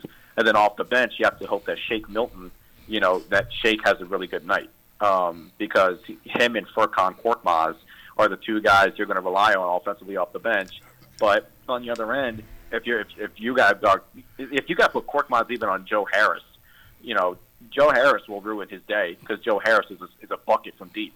So I, I, I just I, I don't know how Sixers get past the Nets. I don't think it's possible. Yeah, it's it's it's difficult. You know, we we talk about this all the time off air and everything, so it's definitely difficult. But uh Ky, as always, thank you so much for joining us. Where can the people find you? Uh, you can always follow me on Twitter and on Instagram, Ky underscore Carlin, and then you can always check out SixersWire.com for all your latest Sixers news and updates.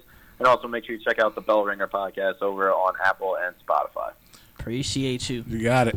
Peace. Peace. I appreciate you guys for having me on, guys. I will talk to you later. No All right. problem, man.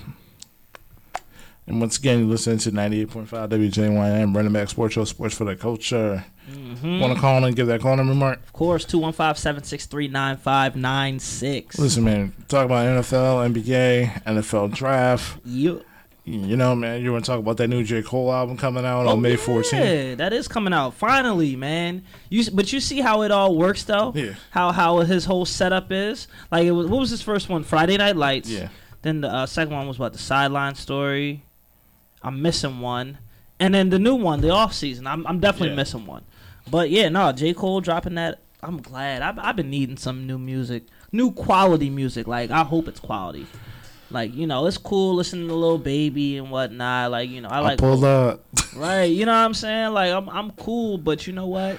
I, I think I need some I need some like quality music, like for the soul, get me thinking. I want to hear some storytelling. Dog, where is Kendrick, man? Wh- where is Kendrick? Dog, Kendrick just like it's like the Avatar just disappeared when we needed him the most. Yeah, I I don't know where he's been. I, but I mean, he had um he had the damn album.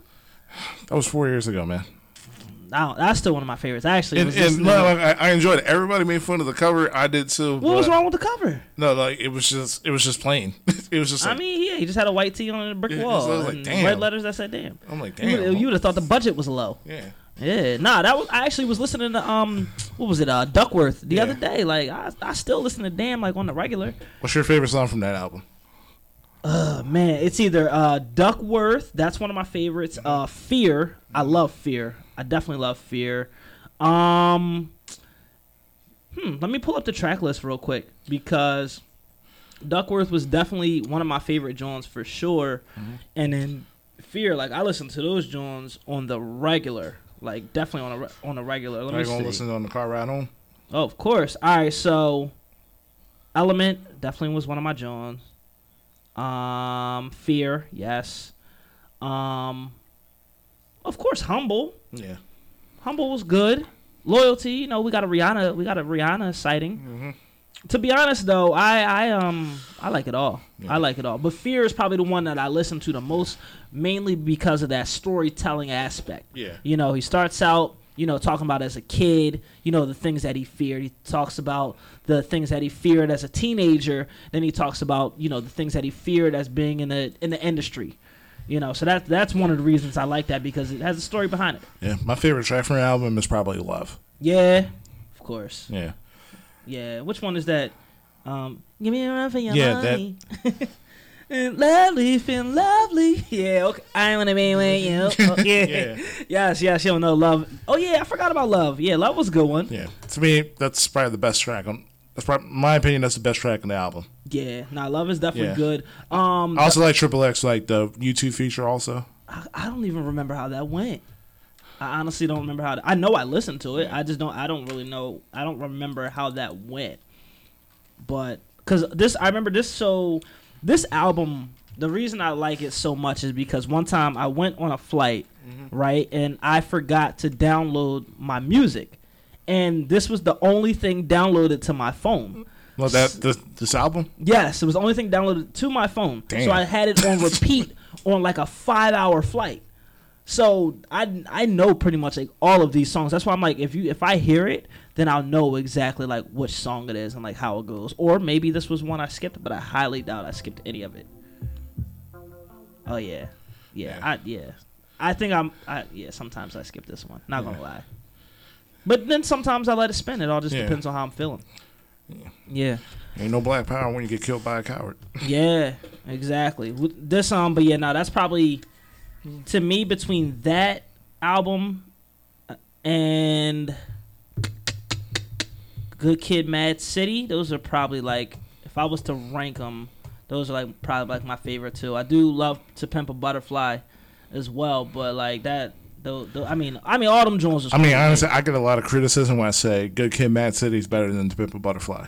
I mean, I don't know why you would get criticism. Good Kid, Mad City is it? Yeah, like, I, I, One thing I will say though, To Pimp a Butterfly was way before its time. yeah, absolutely. Like, cause if you re like when I re-listened to Pimp a Butterfly like a year ago today, like when we were in the middle, like in the trenches protesting and this, that, and the third, in the middle of the pandemic, that that album was really relatable. I'm like, wow, like still like super, super relatable, especially with everybody, you know, at the moment being pro black and you know supporting a bunch of black businesses et cetera et cetera. Like this this is what kendrick was rapping about in 2015 16 when this album dropped.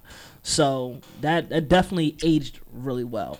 But um back to the j. Cole though i'm very excited to have j. Cole bring some heat out because it, it's been way too long. I just wonder what type of approach he's gonna have with it. Like is it gonna be like typical j cole or is it gonna be like j cole rapping on like new southern beats okay, that he can that he eats up. Don't get me wrong, he eats them up. Okay.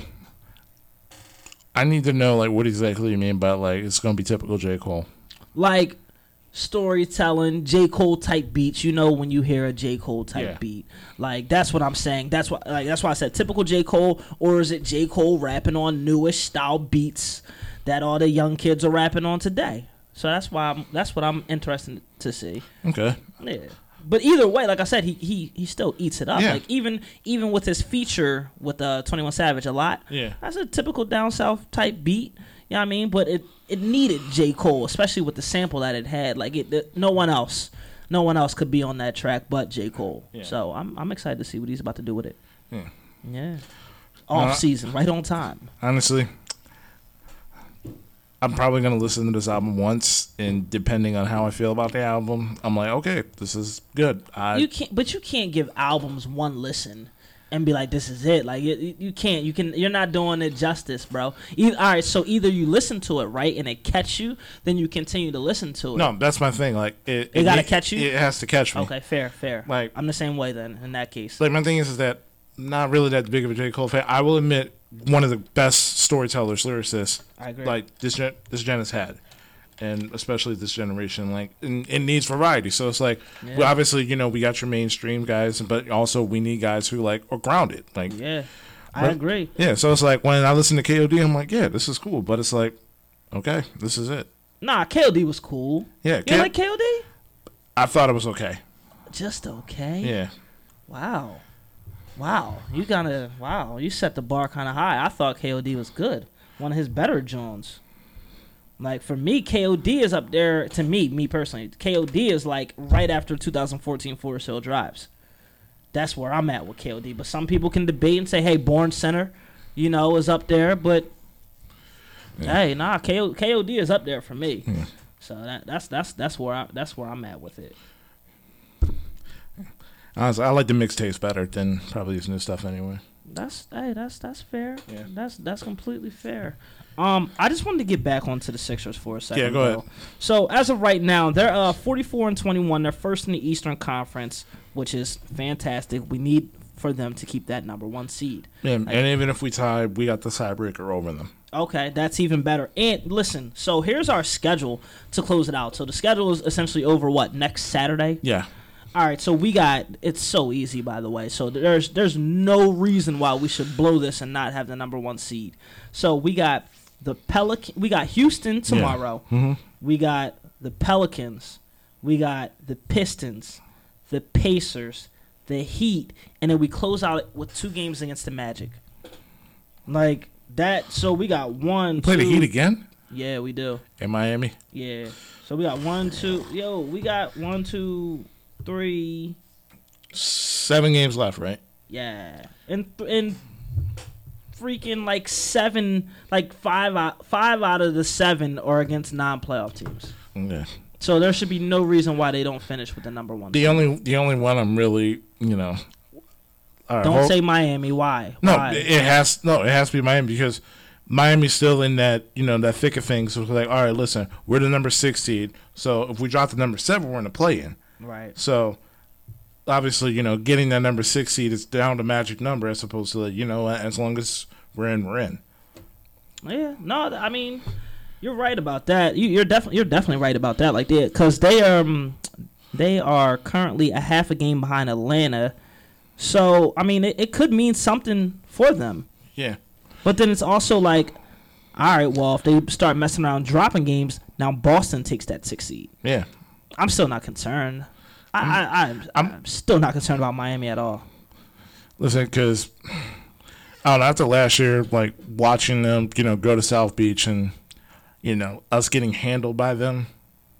Well, we didn't have anybody. Yeah, we well- just had Joel. Well, listen, here's the thing. Like, and they shot our lights out. And, you know, Brett Brown doesn't adjust to anything. yeah, but even still, then you still got Bam Adebayo, who's probably going to be on the defensive all team. He sh- well, he should be on the defensive all team. Um, you know, obviously Jimmy's not going to take not not to take any crap, but in the end, it's like that's probably it. It's like Tyler Herro has been terrible this year, and Duncan Robinson has has been a disappointment. Yeah, I mean, they definitely, I, I feel like they came down to life. Yeah, listen. In the in the end, listen. It's it's it's it's still the Heat, and it's still a road game. It's like a a, a, a game that we have no business losing is always is is probably is on that list, and Miami's definitely that game you probably have no business losing to. Yeah, but it would. But the, the funny thing is, it'd probably be like the game against like the Pistons that we lose. Yeah. like for real, for real. Oh yeah, absolutely. Saddiq Bey drops forty. Right, you know what I'm saying? Like we would actually like I feel like we owe we owe the Pelicans some revenge from Yeah. last time, so so, so we should spank them. Yeah, absolutely. Yeah. You know, Zion Williamson is not ninety seven percent of his um, points in the paint. I believe it. Yeah. Ninety eight point five WJYM Run It Back Sports. Hello. Hey. Oh, hey, um, Alex. Yes, this is me. Oh, hey, hey, Alex, how's it going? Um, well, uh, welcome to the Run It Back Sports Show, Sports for the Culture. Um, Alex, can you uh, give a little, uh, you know, brief introduction about who you are and uh, what do you do? Yeah, like you said, Alex Gilstrap. I write for NFL Draft Bible, who does all NFL draft content for Sports Illustrated.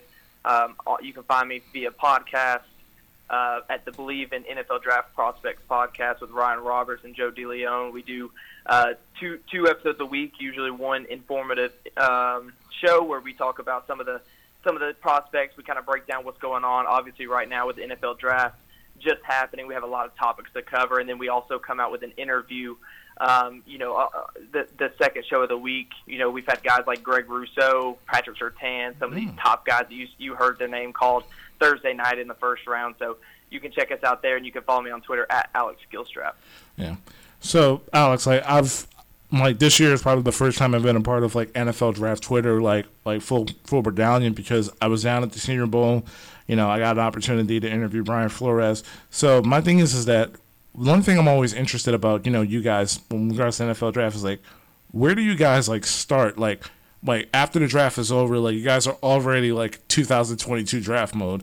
So it's like, where does that process for you guys begin? Like, where do you guys like look to and like? Yeah, no, you know, I usually take about three or four weeks, let the let the twenty, you know, the current draft kind of digest a little bit before, um, you know, I get myself into the next year. But yeah, once uh, once um, once May hit, or excuse me, once June hit, I get the I hit the ball ro- rolling, and I start, you know, throughout watching film of these 2021 guys. I've had guys' whose names circled uh, in the 2022 class, so I'll go back watch some watch some games of them.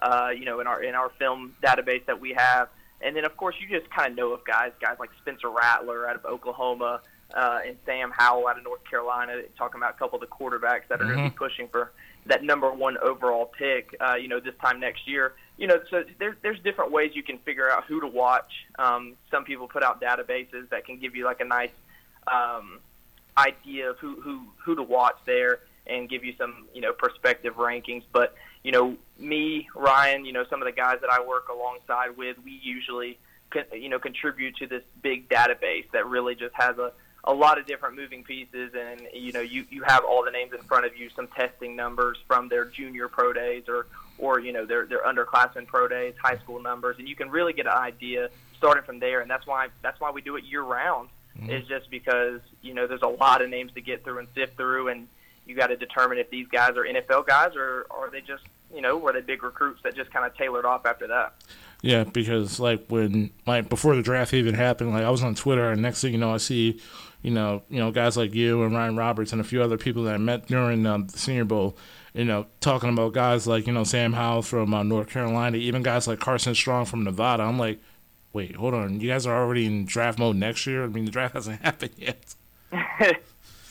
But uh, yeah, no, that's real. That's really how it is. You know, we we like like I said, we kind of circle these guys' names, and I know Ryan's a big Carson Strong guy to Nevada, and that's the example you use. But that's really how it is for us. And and the big thing with kind of draft media, draft Twitter, is it's such a like it's such a strong arm contest between like who who was big on him first, like who was the first guy to to realize like there's there's like big chess battle between you know different people within the, kind of the community, I guess, of people that kind of follow the draft as closely as we do. So you know Ryan's calling out his shots early, and he he honestly I, I have to give it to him. He had a great year this year. You know he was big on Zaven Collins um, early, Nick Bolton early, both were top 50 picks or so. So um, you know, and Jaycee Horn, he was on the Jaycee Horn cornerback one when some people didn't even know who Jaycee Horn was over the summer. So I have to give Ryan a lot of props. He does a really, really good job of getting really in depth and and seeing some of these guys that some people aren't talking about. So, um, in regards to you know the 2021 NFL draft, now that's in the rearview mirror, um, who do you feel like had like the best um, drafts? Um, who do you feel like had like some of the worst? See, for me, I really love what Chicago did. Um, Chicago obviously started the night uh, in the first round at pick number 20 overall, and we all know Chicago, Mitch Trubisky, Nick Foles. These are not quarterbacks you want moving forward anymore, especially in Chicago. The Chicago fans were tired of it. so um, they've always had the defense, and I've always kind of been on board of saying they're a quarterback away. They're really a quarterback, you know, competent quarterback play away from really competing. And I mean, that's just a testament to them being one of the worst quarterback teams in the NFL, but they were picking at pick 20, and that's just a testament to the talent around the quarterback position that they do have. So they saw Justin Fields slipping, who to me was the second best quarterback in this year's class. And I know there's some differing opinions on Justin Fields and his translation to the NFL, but I, I really like what he brings to the table. So to trade up to number 11 as we saw him fall and, and get him, and then, you know, round two comes along and then they see Teven Jenkins, the offensive tackle from Oklahoma State, who many believe is a first round caliber offensive tackle, slipping, um, you know, here into the getting towards the middle of the second round to trade up and select him too. I really do think that they got two values, like two of the best values you can you can have in in this year's class. So I really commend them for that, and I think they got some good value towards the end of the draft. I like Khalil Herbert, the running back out of Virginia Tech, a Mhm. lot. You know, I'm not saying he's Le'Veon Bell, but there's some shades of Le'Veon Bell in his game with his patience, his his vision, and his, you know he doesn't wow you athletically, but you know he's a good football player. And I know David Montgomery is there right now, and you know is one of the better running backs in the NFL. But Khalil Herbert's a great you know second second fiddle to that running back core, um, and I think they they just did a really good draft from top to bottom. You know the top though to get Justin Fields and Teven Jenkins, two of which I think were fall fell way further than they should have. I think is just really really impressive for what Chicago could do, and I think they're someone to look out for as a dark horse to compete for the Super Bowl this year. All right. Hey, this is uh Mark here. Question. So you know we're we're Chris and I we're both big Philadelphia Eagles fans. So I just wanted to get your take on how you think the Philadelphia Eagles did during their draft and how you would grade them. No, I I I, I went on record, uh, you know, on the podcast episode this week.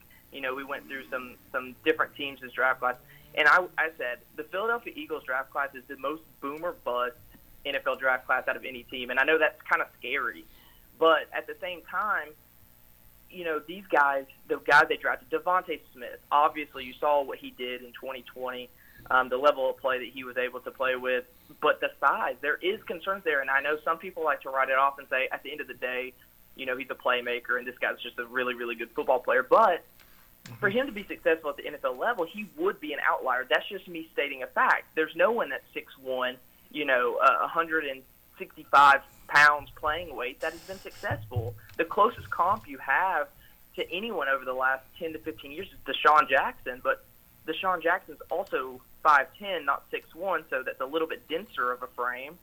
And he has four legit four three speed. DeVonta Smith doesn't have that, so there are concerns with DeVonta Smith. But if he hits, I think that's a great value to get him at ten. If he plays as well as he did in college, and that keeps going, you know, after that, Landon Dickerson, the second round pick, if he's healthy, he might be the best center in this year's class, and it might be a you know a great center option for for years to come. But he's been in college football for five years, and he has yet to play a full season. He's had multiple ACLs. He has injuries every single year. So there's another question marks there. Milton Williams, the third round pick, and I won't go through every pick, but just to go through the first three, you know, DeVonta Smith and Landon Dickerson, and then Milton Williams, a defensive tackle from Louisiana Tech. I mean, God, this guy tested like an alien. I mean, he was in the 93rd and higher percentile for the defensive tackle position since 1981 in just about every single athletic testing measurable. Hmm. And that's just, I mean, he's just a freak athlete, but he has yet to really put it all together. And that's, you know, it, though he's a 99th percentile athlete, he fell to the middle of the third round, and that's just a testament to, you know, it, that you gotta you gotta develop him. So, I mean, they have some absolute freaks in those first three rounds, especially. But there are some things to be concerned about. So, for me, if I'm gonna if I'm gonna give the Eagles a grade, I'm gonna give them a hesitant B plus because I like the upside a lot. But we, we could look five years from now and think this is the most disappointing draft class at the same time. So this, like I said, the biggest boomer bust, um, which the Eagles kind of need. So I do like it for them. You know, the Eagles need something to get excited about, and DeVonta Smith and Landon Dickerson's play style will really do that for you. Kenneth Gainwell, the running back out of Memphis, is just an electrifying running back. So I'd give it a B plus, but hesitant because we can look back five, seven years from now and and change our minds real quick. Yeah. It's rare you also see a guy like Landon Dickerson be center at six foot six to three hundred twenty five pounds. That's just immeasurable, honestly. but um, but Alex, um, so in regards to you know us being boomer bust, um, who do you feel like um kind of disappointed you in the uh, NFL draft? Yeah, there's some different teams that people, you know, a lot of different uh, people are going towards. The Rams kind of had a disappointing draft, but you know, everyone's talking about those kind of teams. I'm to go with a kind of a, a different take, and for me, it's the Tampa Bay Buccaneers. For a team that's coming off of a Super Bowl win, you know, and having Tom Brady for what looks to be two or so more years um, before he probably is likely to call it quits, you really would expect them to, you know, try to push for one, you know, one or two more Super Bowls. Try to push for the Super Bowl, and I, I don't really think they brought anything to the table in this year's draft class that really helps them for the now. You know, Joe Tryon, their first, you know, first round draft pick. I'm not a big fan of. I think that his his career arc, his development arc, is going to take more than a year or two. I just think there's a lot of there's a lot of rawness to his game, and I I didn't really love him as a prospect. And then to turn around and get Kyle Trask in the second round, I mean, it's nice to plan for your future, but my philosophy is if you have Tom Brady and you have a Super Bowl winning contending roster in place, you put pieces around Tom Brady and that team to keep trying to win. This is the same thing the Green Bay Packers to me failed to do last year is you have Aaron Rodgers for what looks to like what looks to be just a few more years. So why are you trying to plan for your future? Just try to get the Lombardi trophy. Why are we why are we sitting here trying to plan 5 years down the road when you have a chance to bring home a Lombardi trophy year in and year out for the next couple years? I would go all in. I understand it's just it's probably just a difference in you know philosophy and, and team building strategy. But for me, the Tampa Bay Buccaneers really disappointed me from a from a point of I think they they could have added pieces that yes they didn't lose a single starter, which is super impressive for an off season coming off the Super Bowl. But you can add rotational pieces that I believe have you know better year one production than what they added. Hey, uh, Mark again. Uh, my next question is: Who was the biggest stud like in the first round for you? Like someone that's like absolutely going to make an immediate impact on their team outside of quarterback. Okay, I like that question. You know, for me, I, I if you're talking about someone that I think is just going to, you know, outside the quarterback position that I think may just be an impact player year one, it's someone that I wasn't even high on. And for me, it was Kwity Paye. Uh, he goes to Indianapolis, the Michigan defensive lineman. I think he's just a versatile freak athlete. Um, and like I said, I wasn't very high on him, but that landing spot is just super exciting. Indianapolis does such a great job, you know, developing young defensive line talent. So to get Kwity Paye, someone that has probably every single athletic trait that you want, is going to be super exciting. They obviously had to add some pass rush, pass rush presence uh, to their defense. So I like Kwity Paye. Another one, real quick. Um, not to go on too far, is the Green Bay Packers and what they did. A lot of people are questioning the Packers and taking Eric Stokes, the corner out of Georgia. But for me, Eric Stokes is someone that I feel more confident in playing year one in every single coverage scheme that you can play than just about anybody else. And I know that includes Jaycee Horn, Patrick Surtain. I just think Eric Stokes has the most well-rounded coverage of any of them, you know, whether it's zone, whether it's off man coverage, press man coverage, you know, his speed, his length, his instincts, I think, just stand out so much for me. And, you know, you saw Green Bay Packers in the NFC Championship get torched through the air, you know, by Tom Brady and the, the Tampa Bay Buccaneers. And they really needed to, to address the cornerback position. They have Jaire Alexander. They have great safeties in place, Adrian Amos and Darnell Savage. But that second corner was really a weak link for them and so some people didn't love the pick, but I think it was their biggest position in need. And I think Eric Stokes is someone that's going to play week one and play at a high level compared to some of these other rookies. Hmm. Agreed. Also, like uh, Maury Rogers in the third round as well. Um, they need Oh, a good love Amari Rodgers. I mean, when he gets the hand, when he gets the ball in his hands, he's practically a running back. I think. I think if you're talking fantasy football, Amar- Amari Rodgers is someone I would really look out for because I think obviously Davante Adams is going to lead the team in receiving. I think Amari Rodgers is going to have a huge impact because he's just going to be a dump off target for whoever is the quarterback in Green Bay, whether that's Aaron Rodgers, Jordan Love, or whoever. I think Amari Rodgers is great. Yeah. Also, another fantasy uh, sleeper is probably D'Andre Swift after they drafted Penei Sewell, which I, I love the pick um, for Detroit. Oh, you cut out for a second. Um, no, I was talking about like how much I, I like the Penei Sewell pick for Detroit and how much it'll help uh, D'Andre Swift's uh, fantasy stock. Oh, without a doubt. D- Detroit had a good draft. I They love did. what they did. They they really built from the inside out with you know the offensive line, defensive line picks early on. Two guys I really like. Obviously, Penei Sewell. You're right. D'Andre Swift is a dark horse for being a you know one of the one of the or you know top three or five running backs uh, in fantasy football this year because you add Penei Sewell, you add an you know a, a trench-ridden head coach and coaching staff, someone that really wants to build the trenches out and really make that offensive line a strength. I think I think Detroit, you know, put themselves in a good position. Obviously, you know, the change at quarterback, the change at coaching staff, it's always scary, you know, for for guys moving forward, especially in fantasy football where you don't know where that production is going to go. But I think D'Andre Swift's going to be a staple in that offense. Yeah. And uh, speaking of Penei Sewell, so number five, uh, for a number five pick, um, the Bengals went and chose Ja'Marr Chase essentially over Penei Sewell. I was more on the on the uh, wagon that they had to get Sewell over Ja'Marr Chase because protecting your quarterback is takes priority over a number one receiver. What were your thoughts on uh, Ja'Marr Chase going number five? Yeah, yeah. So you know, it would be one thing I think, in in my opinion, um, if they they really had a hole at wide receiver. If you if they were looking at you know the Detroit Lions, for instance, you know we just talked about them. They really really had a hole at wide receiver, losing Kenny Golladay and some of the guys they lost there. But I don't think the Bengals wide receiver core is bad. You have Tee Higgins, you have Tyler Boyd, you have Auden Tate. I know you lost AJ Green, but what has AJ Green really done for you the last few years with the injuries that he's ensued? I really think, you know, at the end of the day, they should have went Penei Sewell. I think Penei Sewell is the better prospect over Ja'Marr Chase.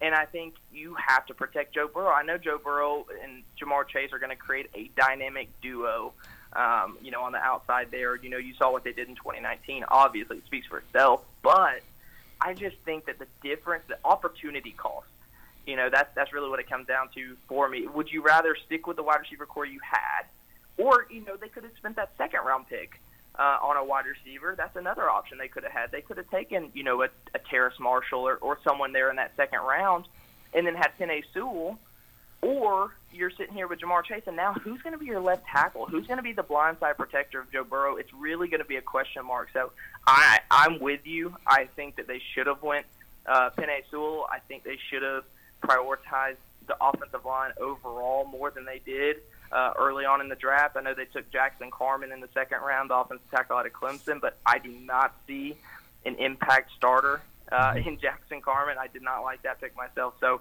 I don't know what the future looks like for as far as the, the offensive line in Cincinnati and the protection that Joe Burrow is going to be able to get. Yeah. Um, one more, one last question before uh, we let you go, Alex. Um, so, in regards to the college football season, um, who are some teams that um, is definitely going to be on your radar in terms of scouting this year? In terms of in terms of finding talent, Yeah. oh, obviously there's there's the obvious ones. There's the Alabamas, there's the Georgias, there's the there's the LSU's of the world, there's SEC teams, Ohio State's, you know, that's in that tier. But it, it, you know, a, a low key team um, is probably Iowa. I like Iowa. Um, offensive line, they've hit um, tight end. You've seen multiple really really good tight ends: George Kittle, Noah Fant, and T, uh, T.J. Hockenson. Hockenson, who came out in the same year. Um, and then even on the defensive side of the ball, they had the corner come out last year that's with the Seattle Seahawks, and his name slipping my mind. But Iowa is a low key. They they they produce a lot of NFL talent for someone that is just kind of an average Power Five football team in my in my uh, in my eyes. I just really like the demeanor of Iowa players. You can see it on film, especially like I said, offensive line, defensive line. Chauncey Golston was a uh, third round pick in this year's draft. I think Iowa produces a lot of good, you know, NFL talent that's ready for the NFL weight room, that's ready for NFL contact. Yeah. What about um non-power five schools? Non-power five. Um, who's a non-power five school that produced a lot of talent? Um, well, this year we can go past non-power five. We can go to FCS. We can go to, you know, the not North Dakota State. That's not what I'm talking about. I'm talking about Northern Iowa. I don't think there's a program in the nation that has done the transformations that Northern Iowa's been able to do. Um, you know, they had they had two very very high draft picks in offensive tackle Spencer Brown and defensive end Elerson Smith this year alone. Uh, that I'm really, really excited about. So Northern Iowa, you know, you look at the guys that come into their program, they usually get those really, really talented guys that just don't look like college football athletes because they're they're they're very youthful in the body. You know, like they just need to get some man weight on them. And that strength that strength and conditioning program at Northern Iowa has done one of the best jobs I think I've ever seen as far as making guys go from kids to men in in their four years there. So Northern Iowa is probably the one that stands out. I know that's not even Division One. You know, that's not even FBS. That's that's Division One FCS. So um, so there, that's just a, a dark horse there that's kind of off the radar. Um, Alex, once again, you know, thank you for you know taking the time to call in the show. You know, give us your thoughts and your insight. Yeah, I appreciate I appreciate y'all having me. It's uh, you know it's always fun to talk this time of year. It's an exciting year. You know, you get to see all your NFL teams uh, kind of turn the page and turn over a new leaf and, and, and try to get better. So it's it's really a fun time to talk about these guys. Yeah, and can you tell the viewers um how they can find you and listen to you again? Yeah, once again, you can find me on Twitter at Alex Gilstrap. Um, you can listen to our podcast where we talk about the NFL draft year round. Uh, it, on wherever you get your podcast, Bleav in NFL draft prospects podcast. Again, we we usually come out with two episodes a week. Uh, one more informative episode, a little bit longer, and then and then some interviews. And like I said at the top of the show, interviewed guys like Greg Rousseau, Patrick Surtain, Jaycee Horn, all of which were th- uh, first round picks. So we get a lot of guys that you want to hear from uh, on the show. So you can you can follow me on Twitter, like I said, and, and there's where the podcast. That's where you get a lot of my work. Excellent. And and Alex, I'm looking forward to uh, seeing where you rank Chris Olave in terms of tw- 2022 wide receivers. Hello. Hey, Oh um, no, um, I was just making a joke. I said like I'm looking forward to seeing where you rank uh, Chris Olave in your 2022 wide receivers. I'm a Buckeye let's just fan. say he'll be near the top. Yeah, I like it. I'm a, I'm a Chris Olave guy. Okay, good. I'm a Buckeyes fan, so uh, keep that in mind. Y'all y'all got a couple good receivers, so I'm excited to get into that Ohio State film. Oh yeah, definitely. Probably the best wide receiver room in the nation. I I wouldn't argue with you. All right, all right, Alex. Take care. Take it easy, Alex. Yes, sir. Appreciate y'all. All right, and once again, you're listening to WJYN 98.5 Run It Back Sports Show, Sports for the Culture. We got about a few minutes left, so if you want to join in the discussion last minute, Mark, want to get that call number? Of course, 215-763-9596 to join the conversation. Absolutely. And man, pretty good. We got some pretty good callers today. Yeah, man, definitely a lot of a lot of information. You know, staying on top of these draft results, seeing who's hot, who's not. You know, and also who's hot, who's not with the Sixers. Yeah. So and, it, it's been good. and you got some free fantasy football advice. You're welcome, by the way. Hey, hey, look, listen, listen. You know, I always, always got my antennas going. Um, before we go on, I just wanted to give some love, some much needed love to Russell Westbrook. Absolutely. Okay, Russell Westbrook has been playing absolutely outstanding. I know coming into the season, I was really high on the Wizards, but uh, now they're finally uh, peaking in about five games below 500. Who knows what they'll do for the remainder of the season? But for the month of April, man, Russell Westbrook absolutely outstanding. He's got he's putting up 21 points per game, uh, 12 assists per game. 13.3 rebounds per game as a point guard, averaging 1.4 assists. I mean, those guys, they've won their last 8 out of 10. So definitely shouts out to Russell Westbrook for what he's done for that Washington Wizards team. Like, who in their right mind actually thought that it was a, like a legit fair trade mm-hmm. trading John Wall for Russell Westbrook? Does John Wall even play basketball anymore? I don't know. I know he shut it down what last month for the yeah, season. yeah, already? like a hamstring tweak or something. Yeah, and and it's like you kind of had a feeling like if you if you're getting Russell Westbrook, you're you're gonna get his numbers, whatever. And and and shouts out to his numbers too, by the way, because I'm so tired of this narrative that the media and and and I, I blame and I, I love him to death, but I blame Stephen A. for this man. He's got one of the most powerful voices out there, but just how it's either championship or nothing. Like we we can't take we can't take anything away from Russell Westbrook's greatness. So big shouts out to Russell Westbrook. And um, last but not least, definitely big shouts out to my man Melo becoming 10th in scoring in NBA history. Um, kind of like he said last night, I was unsure that he would get that opportunity when they started blackballing him out of the league for absolutely no reason, creating this false narrative about him because he once again hasn't won any championships. So it, it's it's such a weird, terrible narrative. Um, but speaking of championships, the Lakers, man, they're they're they're in trouble. They're in big trouble. Yeah, they, they are. What, And, you, what uh, you thinking though? No, I was actually going to ask your opinion. It's like um, you heard about LeBron's comments about the play-in game. Yeah. So I just wanted to know because like you're more the LeBron fan. So I'm just- Yeah. So I look at it like this: the timing, eh, nah, I don't like it. But I like, I still like the concept. It's just he's salty at the moment because they're close to possibly having to play a play-in game and not having home field position throughout the playoffs. so Thank you. I, I get it. Yeah. So he, he's definitely salty right now, but I still like the concept, and and it just kind of goes back to the Wizards. Like the Wizards are now kind of scary. Not that they're gonna, we don't know exactly what the Wizards are gonna do, but now they're kind of scary because it's like, you mean to tell me like the Wizards all they got to do is win two games back to back and they're in? Oh, okay. So it depends on who they're matching up against. Like as of right now, it's Boston. So two games, they're the seven seed. I think it's still new. I think it's like they're gonna, or, or maybe they're gonna switch around, you know, based on record between who wins between you know Boston and Washington, and then Indiana versus who would Indiana? Oh, uh, the Hornets. Yeah. So that it all. Dep- I, I don't know if they would reshuffle at the end, but then say something like that happens where they reshuffle at the end based on record.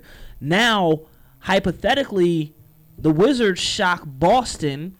They take the eighth spot. Now we got the Wizards first round. I mean, I'm just throwing it out there. still then Sixers and five. Uh, yeah, I'm just yeah, I'm just still throwing it out Yeah. there. I'd I'd, I'd No, maybe but- but- I'd maybe go Sixers and six if we get the Wizards in first round. Bradley Beal did drop 60 on us earlier in the season, and Russell Westbrook is healthy right now, so I'm giving them two. yeah, he dropped sixty. They still lost. That's true. I'm I'm giving them two games. I'm giving them one. All right, fair enough. So gentlemen, I'll- I'll- I'll- gentlemen sweep. I've learned my lesson from last year when it comes to these lower teams. See, it's facing top tier teams. Oh, for sure. And then and it's still the Philadelphia 76ers at the end of the day. So I, I don't I don't I don't care who's leading Listen, the way as far also, as also in the end, it's also Thomas Bryant having to guard Joel Embiid for 35 minutes. and you're absolutely right about that. Yeah. And yep, yep, right about that. but no, but what do you what do you think about the Lakers though? Like, because I know I know you're you're a Suns guy. Yeah. So, so this is great for you, a, a renewed Suns guy. Is it is it okay if I Yeah, let the yeah. audience know you're a renewed Suns guy? Yeah, that's fine. I'm uh, I'm glad you know they're they're playing actually winning and competent basketball. It's been Right. over a decade. Shouts out to Chris Paul. Yeah, we haven't. Yeah, ever since Amar'e left, we haven't been worth. A, we haven't been worth a damn. Yeah, you're right. Like you're right. it's just with Steve Nash trying to hold that team together with duct tape. So pretty much. And then after that, we had the we had a bunch of first round picks that did nothing. Well, I still remember Eric Bledsoe, Brandon Knight. Kendall Marshall. Oh, forgot about Kendall Yeah. Marshall. Jeez. Yeah, He yeah. was tough remi- coming out of North Carolina though, so I Stop. get it. No, God. He was he was a great he was a great, you know, setup guy. La, la, la, you know, he didn't really have much of a jumper, but Kendall Marshall was great. No, Kendall Marshall is as big as I am. No, my bad. Excuse me. I'm, I'm just look. I'm just glad that you know Monty Williams, in my opinion, definitely deserves Coach of the Year. I agree, 100%. Had that on my predictions before the uh, yeah, you season know, even started. the the starting lineup. Chris Paul has definitely been a welcome contributor. Devin Booker's dropping buckets in meaningful b- games right now. Yes. Mikal Bridges is definitely becoming one of the better three and D defense. Three and D guys, and also I think you know the influence of also having a Jae Crowder also there also helps him Makes as him a little bit more gritty. Yeah. You know, we still got some shooters left to mention. You know, Cam Johnson, um, Dario Sargent, Spurts. Yeah. Um, Don't uh, forget DeAndre Ayton. yeah, um, Doing what he's I- I- doing. Yeah, you know, I still wish that he was a twenty and ten guy, but you know what? He in the end, bottom line, They don't even need him to do that yeah, right now. bottom. Listen, in the end, I told myself when it comes to winning, bottom line, Yeah. he's averaging, he's getting fifteen and ten, really good face-up game, improve, much improve on the defensive side of the I floor. agree. They're It- top ten defense. it could team. probably be next season. Yes. Next season could probably be the 20 and 10 Yeah. for him. Yeah, and probably like the older Chris Paul, the more you probably need contributions from like your younger talent as Chris Paul begins to phase out. But even with his game, though, he where, what's phasing out? His, g- he he's got YMCA old head old school game. He can play Listen, until he don't want to play no more. In the end, this is still Chris Paul, and I'm telling you this right now: those hamstrings are going to give out sooner Oh, or later. You ain't got no you ain't got no faith in the guy. I got no faith in the guy. I got no faith in his hamstrings. Dang, It bruh. never fails. When the world needed him the most, like, ah, dang, man, I can't go. What do you mean you can't go? We're one game away from the NBA Finals. Yeah, we can beat the Warriors. No. Yeah. It's like, no, James Harden got it. No, he does not. Nah. PJ Tucker got No, he does not. Yeah. He missed 27 straight threes. No, we don't.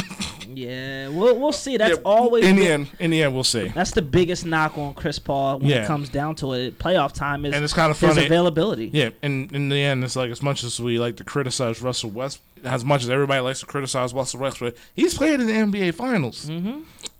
Chris Paul's never been to an NBA Finals, and yet everyone's perfectly fine, not um, putting him perfectly in line with the top five point guards of all time. Oh, wh- whoever doesn't do that is on crack. No, I'm no, I'm not saying he doesn't. I'm just saying that him not being on the NBA Finals doesn't knock him Oh. off. Oh, But being I- oh, off yeah, I- Russell I agree. Westbrook, he can't lead a team. Yeah. But in the end, but thank you for saying that um, that LeBron is society. In the end, like it affects him now, so that's why he's saying it. Yeah, like but when he was the number one seed last year, he was like, "Oh, it's cute."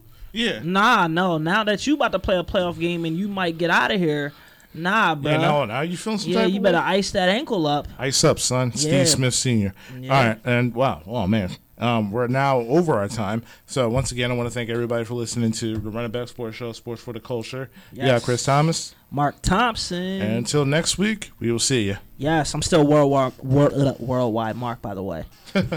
Peace. Peace.